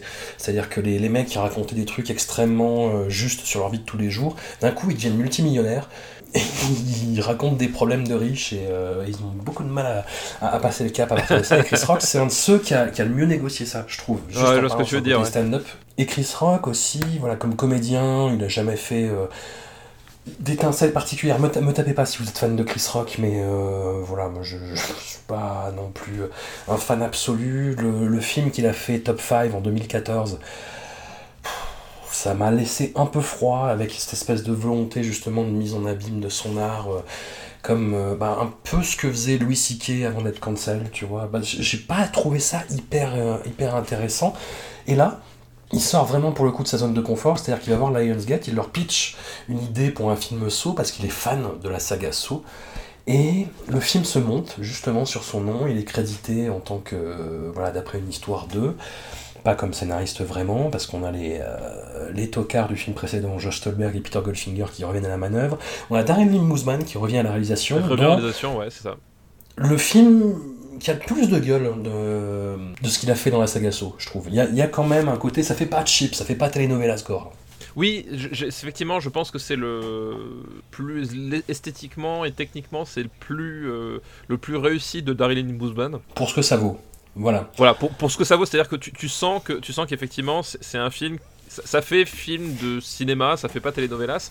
Après, effectivement, tu te rends compte que même euh, sans doute avec une équipe euh, euh, et un budget et, un- et un- et- et- et assez de temps pour être un peu confortable, il a quand même un sens esthétique assez limité, le, le petit père, parce que c'est pas excessivement beau non plus, mais c'est celui qui ressemble le plus à un film, un film, on va dire, hollywoodien, quoi. C'est celui où il y a le, le meilleur casting aussi. Bah, c'est celui. Alors, parlons-en du casting parce que euh, c'est un film de c'est un film de retraité euh, puisqu'on a euh, Ouais. Samuel Jackson qui vient pour littéralement 5 minutes d'écran de présence à l'écran où il est là 2 minutes au début, 1 minute au milieu et 2 minutes à la fin. Bon, peut-être Un- 7 minutes. Un quart d'heure. Un quart d'heure. Bon, un quart d'heure, t'es sûr Dont, sûr Parce que- dont 7 minutes, dont 7 minutes à la fin où il a euh, le corps entravé par des fils et où il est littéralement une marionnette. Donc il y a Samuel Jackson qui vient toucher son chèque et, et qui évidemment ne fait euh, oh, gonna oh, motherfucker. Voilà. Et ben du coup t'es content. T'as Samuel Jackson qui dit motherfucker dans Saw. Voilà. Écoute qu'est-ce que tu veux que je te dise Euh, mais au-delà de ça, en termes de, de casting, c'est vrai qu'il y y, euh, y a Max euh, Minghella, du coup, qui... Qui est un euh, super acteur, qui est un super su- acteur, qui est, qui est- exactement. qui est ici dans son pire rôle. C'est ça. C'est affreux, j'avais mal pour lui quoi. C'est- c'est- c'est- c'est- donc c'est quand même le- un type qu'on a... Enfin moi que j'avais découvert dans Social Network. Euh, ça pose quand même un peu du, quand même le, le truc. Dans Agora de Alejandro Amenabar, qui avait Oui. les plus mésestimés des années 2010, où il est excellent dedans. Et, euh, et on connaît surtout pour euh, Handmaid's Tale en fait, où il joue euh, un personnage euh, crucial, on va dire, dans le dans l'intrigue de Handmaid's Tale. Donc c'est- vrai que c'est un super acteur. Et moi, j'étais content de le voir là, effectivement, même si il a le pire rôle. Et disons-le tout de suite, pourquoi est-ce qu'il a le pire rôle, c'est que au bout de deux Spoiler, minutes, spoiler, spoiler, Voilà, spoiler. spoiler, au, au bout de deux minutes, en fait, tu comprends que c'est lui le tueur. Mais vraiment, c'est-à-dire que c'est ouf, quoi. Autant dans Jigsaw, t'avais cette espèce de, de truc narratif de dire non, non, fausse piste, regardez là, regardez là, même pas en fait. Même pas, oui, oui. C'est- le film littéralement qui, qui, qui n'essaye pas. C'est-à-dire que le film démarre, tu vois les émeurs qui se mettent en place, et le seul personnage qui vraiment rentre dans le profil du tueur, aussi bien en termes de, de, de, de façon dont il se comporte avec les autres, de euh, réplique sur deux l'indique Voilà. en fait. C'est ça, et de, de, ré- de répliques, euh, et même de, de, place par rapport aux autres personnages, euh, voilà. Le seul qui rentre dans le cadre, c'est lui, et à la fin, c'est Ah, bah c'est lui. Genre, j'étais fait, ok, ok, bien joué les gars. Donc bon, voilà, quand je parlais de meilleur casting, je, je m'astreignais à Samuel Jackson et Max Minghella. Et Chris Rock, moi je le trouve miscast, mais de ouf en fait quoi. Il est Ça- archi va mauvais. Pas du tout. Il est très, très, très mauvais. Mais, mais vraiment, c'est-à-dire que. Et, et, et- alors, je, je suis pas fan de, de Chris. A à Z. Ouais, je, je suis pas fan de, de, de, de Chris Rock de manière générale, c'est-à-dire que c'est pas un, un comique qui me fait extrêmement rire, et j'ai pas de, de souvenirs de cinéma extrêmement fort avec euh, lié à Chris Rock. Mais là, honnêtement, j'avais vraiment mal pour lui parce que vraiment, on, on- on- je trouve qu'on on est dans ce, dans ce, dans cette espèce de zone gênante du, métier de comédien où tu vois que le mec, il y a une certaine sincérité dans ce qu'il essaye de faire, et il est tout le temps, tout le temps à côté. Mais vraiment, pas, pas un pied, hein. Il est dans l'autre pièce, quoi. Quand il essaie de s'énerver, t'y crois pas du tout. En fait, tu sais, quand il essaie de s'énerver, t'as l'impression qu'en même temps, il se concentre pour se rappeler de son texte. Il y a vraiment un truc, je sais pas s'il est pas dirigé ou qu'il est complètement à côté de la plaque, mais il est très, très, très, très mauvais. Et c'est très, et ça devient très gênant. Et enfin, vraiment, j'étais embarrassé pour lui. C'est vraiment, c'est autant les, tu vois, dans, dans Saw 2 où, les acteurs sont archi mauvais, mais il y a un côté, euh, il y a un côté proto nanar. euh. Là, il y a vraiment un truc. Chris, attention, je crois que c'est pas ce qu'il faut faire. Et euh, ouais, j'ai mal pour lui, quoi. Je pense que c'est une question d'être mal dirigé, parce que euh, justement, il, il fait quelques apparitions dans la série Louis de Louis C.K. Ouais. où il joue euh, bah, une version de lui-même qui est hyper inquiétante. Il fait quelques, quelques rares apparitions et où en fait il regarde euh, Louis C.K. à chaque fois, il, le récupère euh, après une soirée où il l'héberge chez lui euh, quelques temps avec sa femme qui gueule derrière, où il vient juste se foutre sa, gue- sa- sa gueule à un moment. Et après c'est dans la dynamique de la série, c'est-à-dire que c'est vraiment un truc un peu self-deprecating, Louis, hein. c'est où il se fait fouetter par tout le monde en permanence. Mais je trouvais que dans le registre, Chris Rock était le meilleur parce qu'il avait vraiment une présence hyper intimidante. Et c'est con qu'il fasse pas ça dans ce film-là, putain, tu vois. C'est ça, qui est dommage en fait, quoi. Ah, Et ouais. hum, pareil, on, on spoil comme, comme, comme des salles, mais hum, la fin, donc Samuel Jackson, c'est son père dans le film, et hum, il est censé jouer justement le dilemme moral, savoir est-ce que euh, est-ce qu'il sauve son père, et la scène où bah, ça, ça marche pas en fait, ça marche pas, tu ne sens jamais l'émotion en fait. Non, non, Malgré tout ce que le film essaye de construire, ça ne marche jamais quoi. Non, non, et, c'est vrai que la scène fonctionne pas parce que, voilà, lui, il est complètement à côté de la plaque, il, est étrangement figé, il est, enfin, t'as vraiment jamais la sensation que c'est réellement son père, enfin, il y a vraiment un truc qui. Et puis même la, et même la scène, on, on arrive à limite de la scène, c'est-à-dire que cette fois-ci, le, le tueur a une espèce de, de- de volonté de nettoyer en fait la police. Euh, Et tu te dis, alors la thématique euh, justement euh, et, et- et pourrait être quand même assez actuelle. Euh, voilà, on va pas rappeler les, les- les procès, les procès de George Floyd, etc. Machin, mais voilà, c'est un truc qui est actuel de toute façon, quelle que soit les, la Non, mais période ça des États-Unis.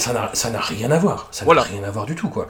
C'est juste figé dans un espèce d'éther scénaristique de clichés sur les, sur les policiers, quoi. C'est ça exactement. Et tu te dis, tu te dis là, les tensions actuelles aux États-Unis sont quand même assez, assez fortes, plus fortes que d'habitude parce que voilà, il y a pas de trucs. Et tu te dis, il y avait peut-être un truc à dire à ce moment-là. Enfin, tu vois, c'est un sujet qui est brûlant pour le moment.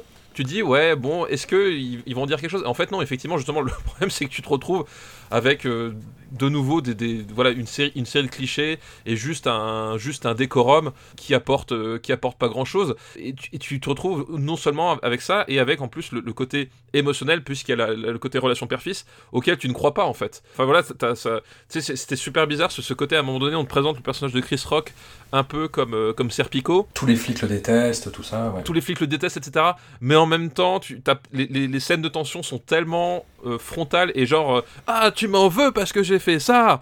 Tu sais, t'as vraiment zéro subtilité, c'est-à-dire que on va tout le temps te dire le, enfin tu tu crois pas à cet univers vraiment. Il y a un truc, c'est tout s'écroule euh, dès qu'ils ouvrent la bouche. En fait, dès qu'ils ouvrent la bouche, tu t'y crois pas du tout. Et euh, comme tu sais déjà qui est le tueur au bout de la deuxième minute, tu tu t'ennuies vraiment. C'est un c'est un truc. c'est un truc, waouh, c'est- c'est un film en fait extrêmement, extrêmement ennuyeux quoi. Les pièges n'ont pas vraiment d'imagination. Non, puis surtout, il y en a certains, c'est l'espèce de ressucé de, de, de, de pièges qu'on avait déjà. Enfin, il y a- y, un truc. euh, voilà, puis même le, le, le, le côté marionnette du, du, du, perso- du personnage Samuel Jackson à la fin. euh, ouais, ok. Et, et, et surtout, la scène, elle est d'autant plus bizarre, c'est c'est que littéralement, ils sont dans une pièce qui, qui est remplie de flics. Et personne ne s'inquiète d'avoir un mec qui, qui, qui sort de la scène avec un ascenseur, quoi. Tu vois, c'est genre, euh, ah ouais, salut Et puis, enfin, tu vois, c'est- trucs, Ouais, c'est- ouais, ouais. Ni- Niveau de la mise en place, il y a plein de trucs qui fonctionnent pas. C'est Il y a un truc qui est assez éloquent, et pareil, je vais encore plus spoiler, mais le personnage de Samuel Jackson donc est suspendu à des fils, euh, comme une marionnette, et à la fin, pour le faire exécuter, en fait, les, euh, les fils se tendent, elle lui donne un flingue dans la main, enfin déjà c'est improbable, mais bon, il donne un, il donne un flingue dans la main, et il l'est, on lui fait lever le bras pour qu'il ait l'air menaçant. C'est-à-dire que si la scène était bien construite, si la scène était bien montée, si la scène était bien éclairée, ça fait beaucoup de si quand même. Voilà, on te, on te dissimulerait les fils pour rendre le truc crédible. Là, on a vraiment l'impression d'un mec avec le bras qui se lève mécaniquement, on voit les fils. Et c'est ça le problème de ce putain de film, c'est que on voit les fils, quoi. Tout le long, d'un bout à l'autre, quoi. C'est ça, c'est ça. Non mais t'as t'as raison, c'est vraiment le, c'est ça le truc, c'est que pour un film sur la manipulation, effectivement, euh, puisque c'est ça aussi un des, des thèmes de, de la saga So, c'est un film de manipulation. Pour un, un film sur la manipulation, effectivement, c'est vraiment le film où tu vois les coutures, euh, mais vraiment littéralement. Euh, il s'emmerde même plus à t'embrouiller l'esprit avec, euh, avec une narration confuse, machin. Il- C'est un film où euh, ils sont en ligne droite, ils prennent même pas même pas le temps de, de se dire ah tiens ça ce serait ce serait plus ludique. Il y a aussi ça c'est que c'est même plus ludique. Enfin il y a vraiment un truc et tu l'as tu l'as très bien dit cette scène là où tu vois les fils de Samuel Jackson dans la marionnette. je pense que c'est paradoxalement une belle métaphore de ce de ce nouveau Spiral et je, je ne pense pas qu'elle était voulue dans ce sens-là. J'ai pas l'impression non plus.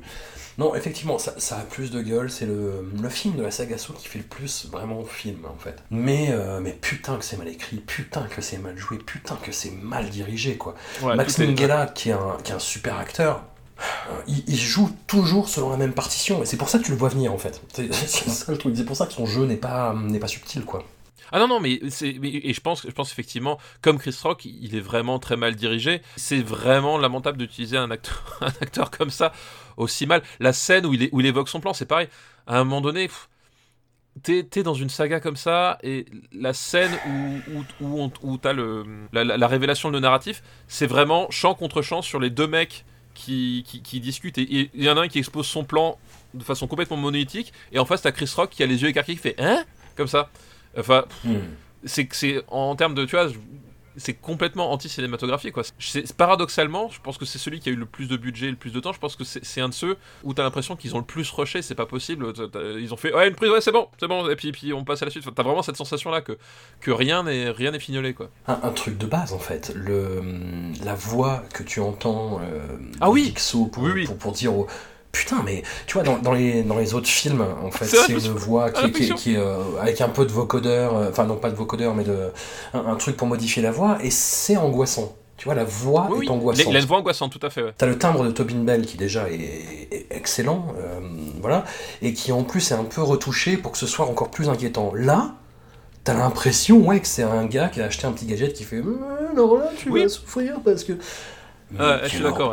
Quel, enfer, mais ça ne marche pas. En fait, dès le premier truc, dès la scène d'intro, avec le mec dans le, dans le métro, ça ne marche pas. Quoi. Tu entends la voix, tu te dis, mais quoi? Attends, vous êtes sérieux?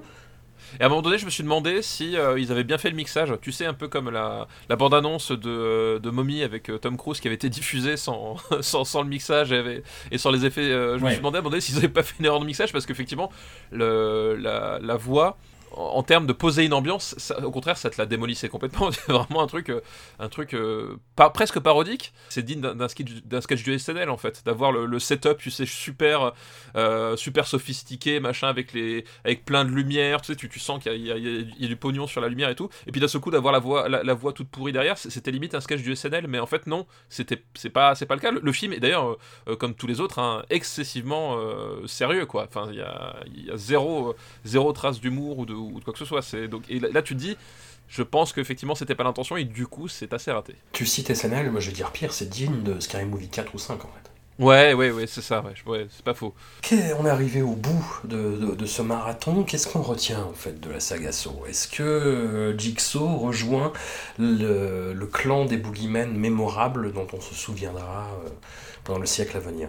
Bah, je pense qu'il va laisser une, une trace euh, par la force des choses parce que voilà, c'est une série qui a, qui je pense arrivé. Je pense que le principal à, à, toute sauce, c'est qu'elle est arrivée au bon moment. Euh, voilà, elle est arrivée au bon moment avec une proposition euh, qui était assez radicale pour le grand public et que du coup ils ont su tirer pas au profit de ça. Après, effectivement, donc je pense que les gens s'en souviendront et ça va rester un un, un, classique entre guillemets, c'est-à-dire que ça va être un nom qui va évoquer quelque chose et qu'on va regarder avec curiosité, mais effectivement, comparé à des, à boogeymen euh, bah, comme Freddy Krueger, euh, pour prendre celui qui, quand même, euh, est pour moi le, roi de tous, ou même à Michael Myers, avec tout ce qu'il a subi, ce pauvre Michael Myers, hein, entre le, fait d'avoir une sœur, le fait de, de plus l'avoir. il y, a vraiment un, problème, c'est que effectivement ce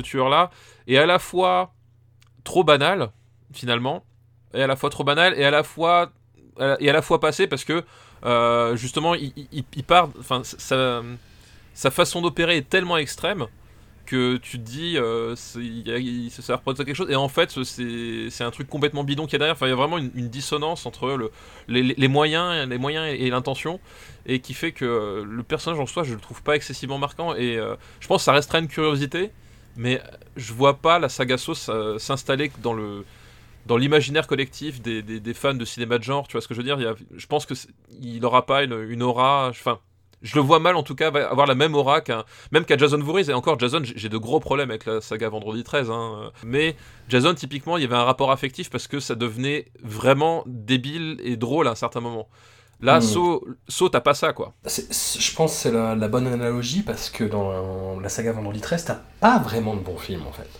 Non, c'est- T'as des, des opus plus dégénérés ou Le 6 drôles quand même. que les autres. le Ouais, 6, c'est pareil. ouais. le, le 6 à mon, à mon sens, c'est le meilleur. Mais c'est vrai que bon, voilà, Ouais. c'est pas.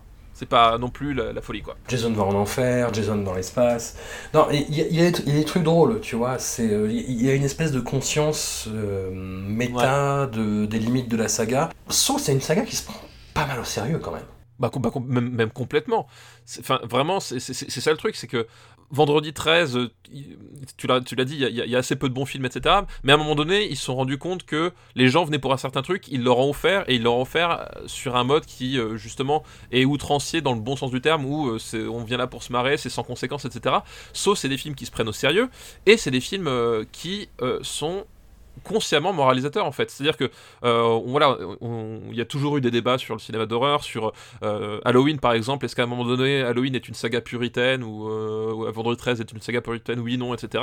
Euh, c'est des questions qui animaient les gens, plus ou moins bien intentionnés et plus ou moins de, bonne foi, c'est pas la question, mais c'était jamais le, le- le- finalement le, cœur de la saga, alors que Saw, vraiment, tout de suite, il y a, cette idée que oui, oui, moi je, moi je suis un tueur, je suis là pour vous, vous, apprendre que vous finalement vous avez péché et que je vais vous et je vais vous punir, et même parfois pour des conneries. Et, c'est vraiment le cœur de, la saga, et c'est ce qui anime le personnage principal, c'est ce qui anime le truc, c'est cette idée de, de- de rédemption, etc. Et, ça ajoute à ce côté vraiment full premier degré, et au fait que peut-être justement eux ont pas voulu se, partir sur ce délire-là, et qui fait qu'en fait le- c'est pas c'est pas une saga sympathique en fait. Il y a vraiment un truc qui fait que à un moment donné t'as as, l'impression que le mec il te fait la morale alors qu'elle est complètement pétée et que c'est juste sord... enfin c'est sordide et pour le sordide quoi. Et je pense que c'est ce côté là c'est ce côté pas sympathique de la, de la, de- de la saga et en même temps qui n'arrive pas à être suffisamment qualitatif pour prétendre à être, euh, à, être aussi sérieuse, euh, qui fait qu'à mon sens, ça, a toujours moins de portée qu'un Vendredi 13 qui, bah, ouais, c'est complètement débile, mais à un moment donné, justement, il y a, y a- des passages où, où, ça devient drôle, quoi. Là, c'est c'est juste, euh, c'est juste sordide. Et en plus, il y, a, il y a quelque chose qui me, qui, qui me semble assez symptomatique de l'époque, c'est-à-dire que la saga Saw a été euh, au centre, en France, hein, je parle pour le coup, euh, dans, euh, de vraiment de discussions sur la censure. C'est-à-dire que le, le 3, Saw 3 et Saw 3D Ouais. ont été interdits à des, à des époques au, au moins de 18 ans. Tout à fait, ouais. L'instigation euh, bah, de la- de l'association euh, Promouvoir. L'association Promouvoir, c'est euh, en fait une seule personne qui s'appelle euh, André Bonnet, qui est un juriste à la retraite et qui s'occupe, euh, qui est des proches en fait de, de, de- de mouvances catholiques comme l'association Civitas et qui en fait se, se targue d'être un défenseur justement qui estime en fait que l'interdiction moins de 12 ans, 16 ans euh, en France c'est un peu trop léger. Hein. La commission de classification des films fait parfois euh, mal son travail et que donc lui euh, doit aller à la manœuvre pour faire interdire les films. C'est à lui euh, qu'on doit justement bah, ce genre de autour de, films comme Bang Gang d'Eva Husson, Baise-moi, il s'est fait connaître avec ça, il a essayé sur le film coréen Fantasme aussi, enfin voilà, il a essayé sur plein de films, et là j'ai l'impression qu'il a levé un peu le pied parce qu'il y a plus trop de films en même temps qui pourraient euh, relever un petit peu de son travail de veille là-dessus, et il a essayé vraiment euh, d'y aller à la manœuvre sur la saga Saw. Et enfin, c'est juste en fait des considérations techniques parce que les interdictions sont arrivées après l'exploitation, que les films n'ont pas vraiment été défendus parce que personne n'a envie de défendre Saw en fait, j'ai l'impression. Ouais, il y a peut-être ça, ouais. Saw aurait pu être quelque chose au niveau discursif, au niveau euh, pas délivrance de message, mais pff, voilà, moi je reviens sur la théorie de Pascal Fransac, c'est juste des trucs tellement cyniques que tu te dis bon, allons-y quoi. Bah, non, mais effectivement, c'est ça, c'est que euh, c'est des films cyniques qui, qui n'ont pas grand chose à, à- raconter et qui, en fait, qui, qui, à mon avis, prennent le, le, le cinéma d'exploitation par le mauvais bout, en fait. C'est-à-dire qu'on est dans du cinéma d'exploitation industriel, vraiment, dans, dans, dans, ce côté-là. C'est-à-dire que on, ne cherche pas à raconter quelque chose, on, cherche à peine à faire des, à faire des, personnages, euh, parce qu'on peut, on peut reprendre le cinéma d'exploitation dans les sens, mais tu prends un massacre à la tronçonneuse, euh, où à un moment donné, il y a quand même une construction euh, des personnages, une construction de, la, de la mythologie, une façon d'amener euh, la mythologie du tueur, de l'univers, de poser le décor. Enfin, voilà, il y a, y a tout un contexte finalement vraiment cinématographique euh, au sens narratif qui, qui, est présent et qui vient appuyer le côté choqueur du film, parce que quand Massacre de tronçonneuse était sorti dans les années 70, ça avait été quand même un petit événement, on va dire, euh, à, son, à son échelle. Puis même quand tu vois la restauration euh, qui, qui, date un petit peu maintenant de, de, de quelques années, une, euh, un peu moins d'une dizaine, mais c'était une bonne restauration, dans, dans, le sens où le film devenait pas, euh, tu vois, super clean comme plein de oui, voilà, voilà. Ça, ouais. ça, ça, côté le, le, le, le côté vraiment crade. Mais en même temps, ça permettait de mieux se concentrer sur le travail de la mise en scène, du montage, Exactement, de la ouais. texture sonore. Tu vois, tu, tout, tout, le prologue de, de Massacre à la tronçonneuse, juste le travail sur le son, putain, mais il est énorme, quoi. Voilà, et donc, il, il, le cinéma d'exploitation, enfin en tout cas les films qui, qui marquent le cinéma d'exploitation et qui font qu'aujourd'hui justement euh, on, on, on, en arrive à, à être passionné de ça, c'est qu'à un moment donné, c'est quand même des films qui racontaient quelque chose. Sauf, euh, le problème c'est qu'il a juste pris le côté exploitation, tiens on a un cahier des charges, on va l'appliquer, et sais vraiment des films que tu sens faits à la va-vite, que toute l'énergie est concentrée sur, euh, on va dire, le, côté, euh, côté Scooby-Doo des, pièges, mais qu'au-delà de ça, on n'a rien à se mettre sous la dent. Et effectivement, ça donne des films qui sont, qui sont cyniques. Je pense qu'ils sont, ils sont, ils sont conscients de leur propre médiocrité, mais ils s'en, ils s'en foutent. Et du coup, quand tu te retrouves, quand tu te retrouves là-dedans, est-ce que tu as vraiment envie de défendre ce, genre de, cinéma-là? Tu te poses pas tellement la question, tu fais... est-ce que je perds mon énergie là-dessus? Je suis pas certain quoi. Et c'est aussi en ça qui, qui, qui, fait que je comprends que le. Comme dit, je, pense qu'il y, a vraiment ce côté. Il arrivé au bon moment avec une, convergence de, pas mal de facteurs et, et cette espèce de, côté un peu nouveauté dans, l'atrocité. Mais le fait que le, genre a finalement été délaissé par le public euh, aussi vite, c'est que tout le monde a vu que bon ben on tournait en rond et que euh, voilà tu, tu arrives limite dans le cinéma pour cocher des pour cocher des cases en fait. Fait, ah tiens rigolo lui on a arraché les dents hop ça ça j'ai pas fait. Ça fait des films qui sont pas très très intéressants pas très très intéressants et du coup pas très très marquants non plus euh, au final à tel point que voilà que quand tu essaies de te souvenir du truc tu finis vraiment par tous les confondre.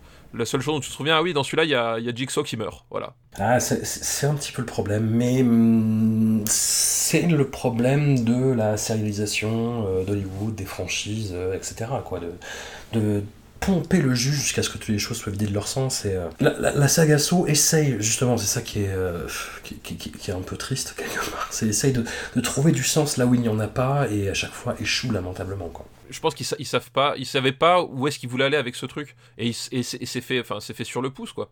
Et euh, honnêtement, ça se, ça se ressent. Et vraiment, oui, t'as ce côté, on va appuyer, essorer jusqu'au jusqu'au bout.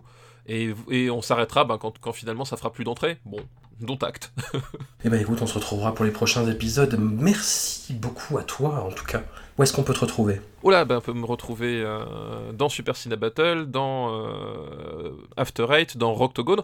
On a sorti un nouvel épisode de Parle à mon Luc, le premier en un an. Alors il sort quand du coup? Il, est, il sort aujourd'hui, là au moment où on enregistre, on, il sort le, le mercredi 9 juin, et il est consacré à Lucie. Voilà. Oh mon dieu. Et je sais que c'est un de tes films préférés.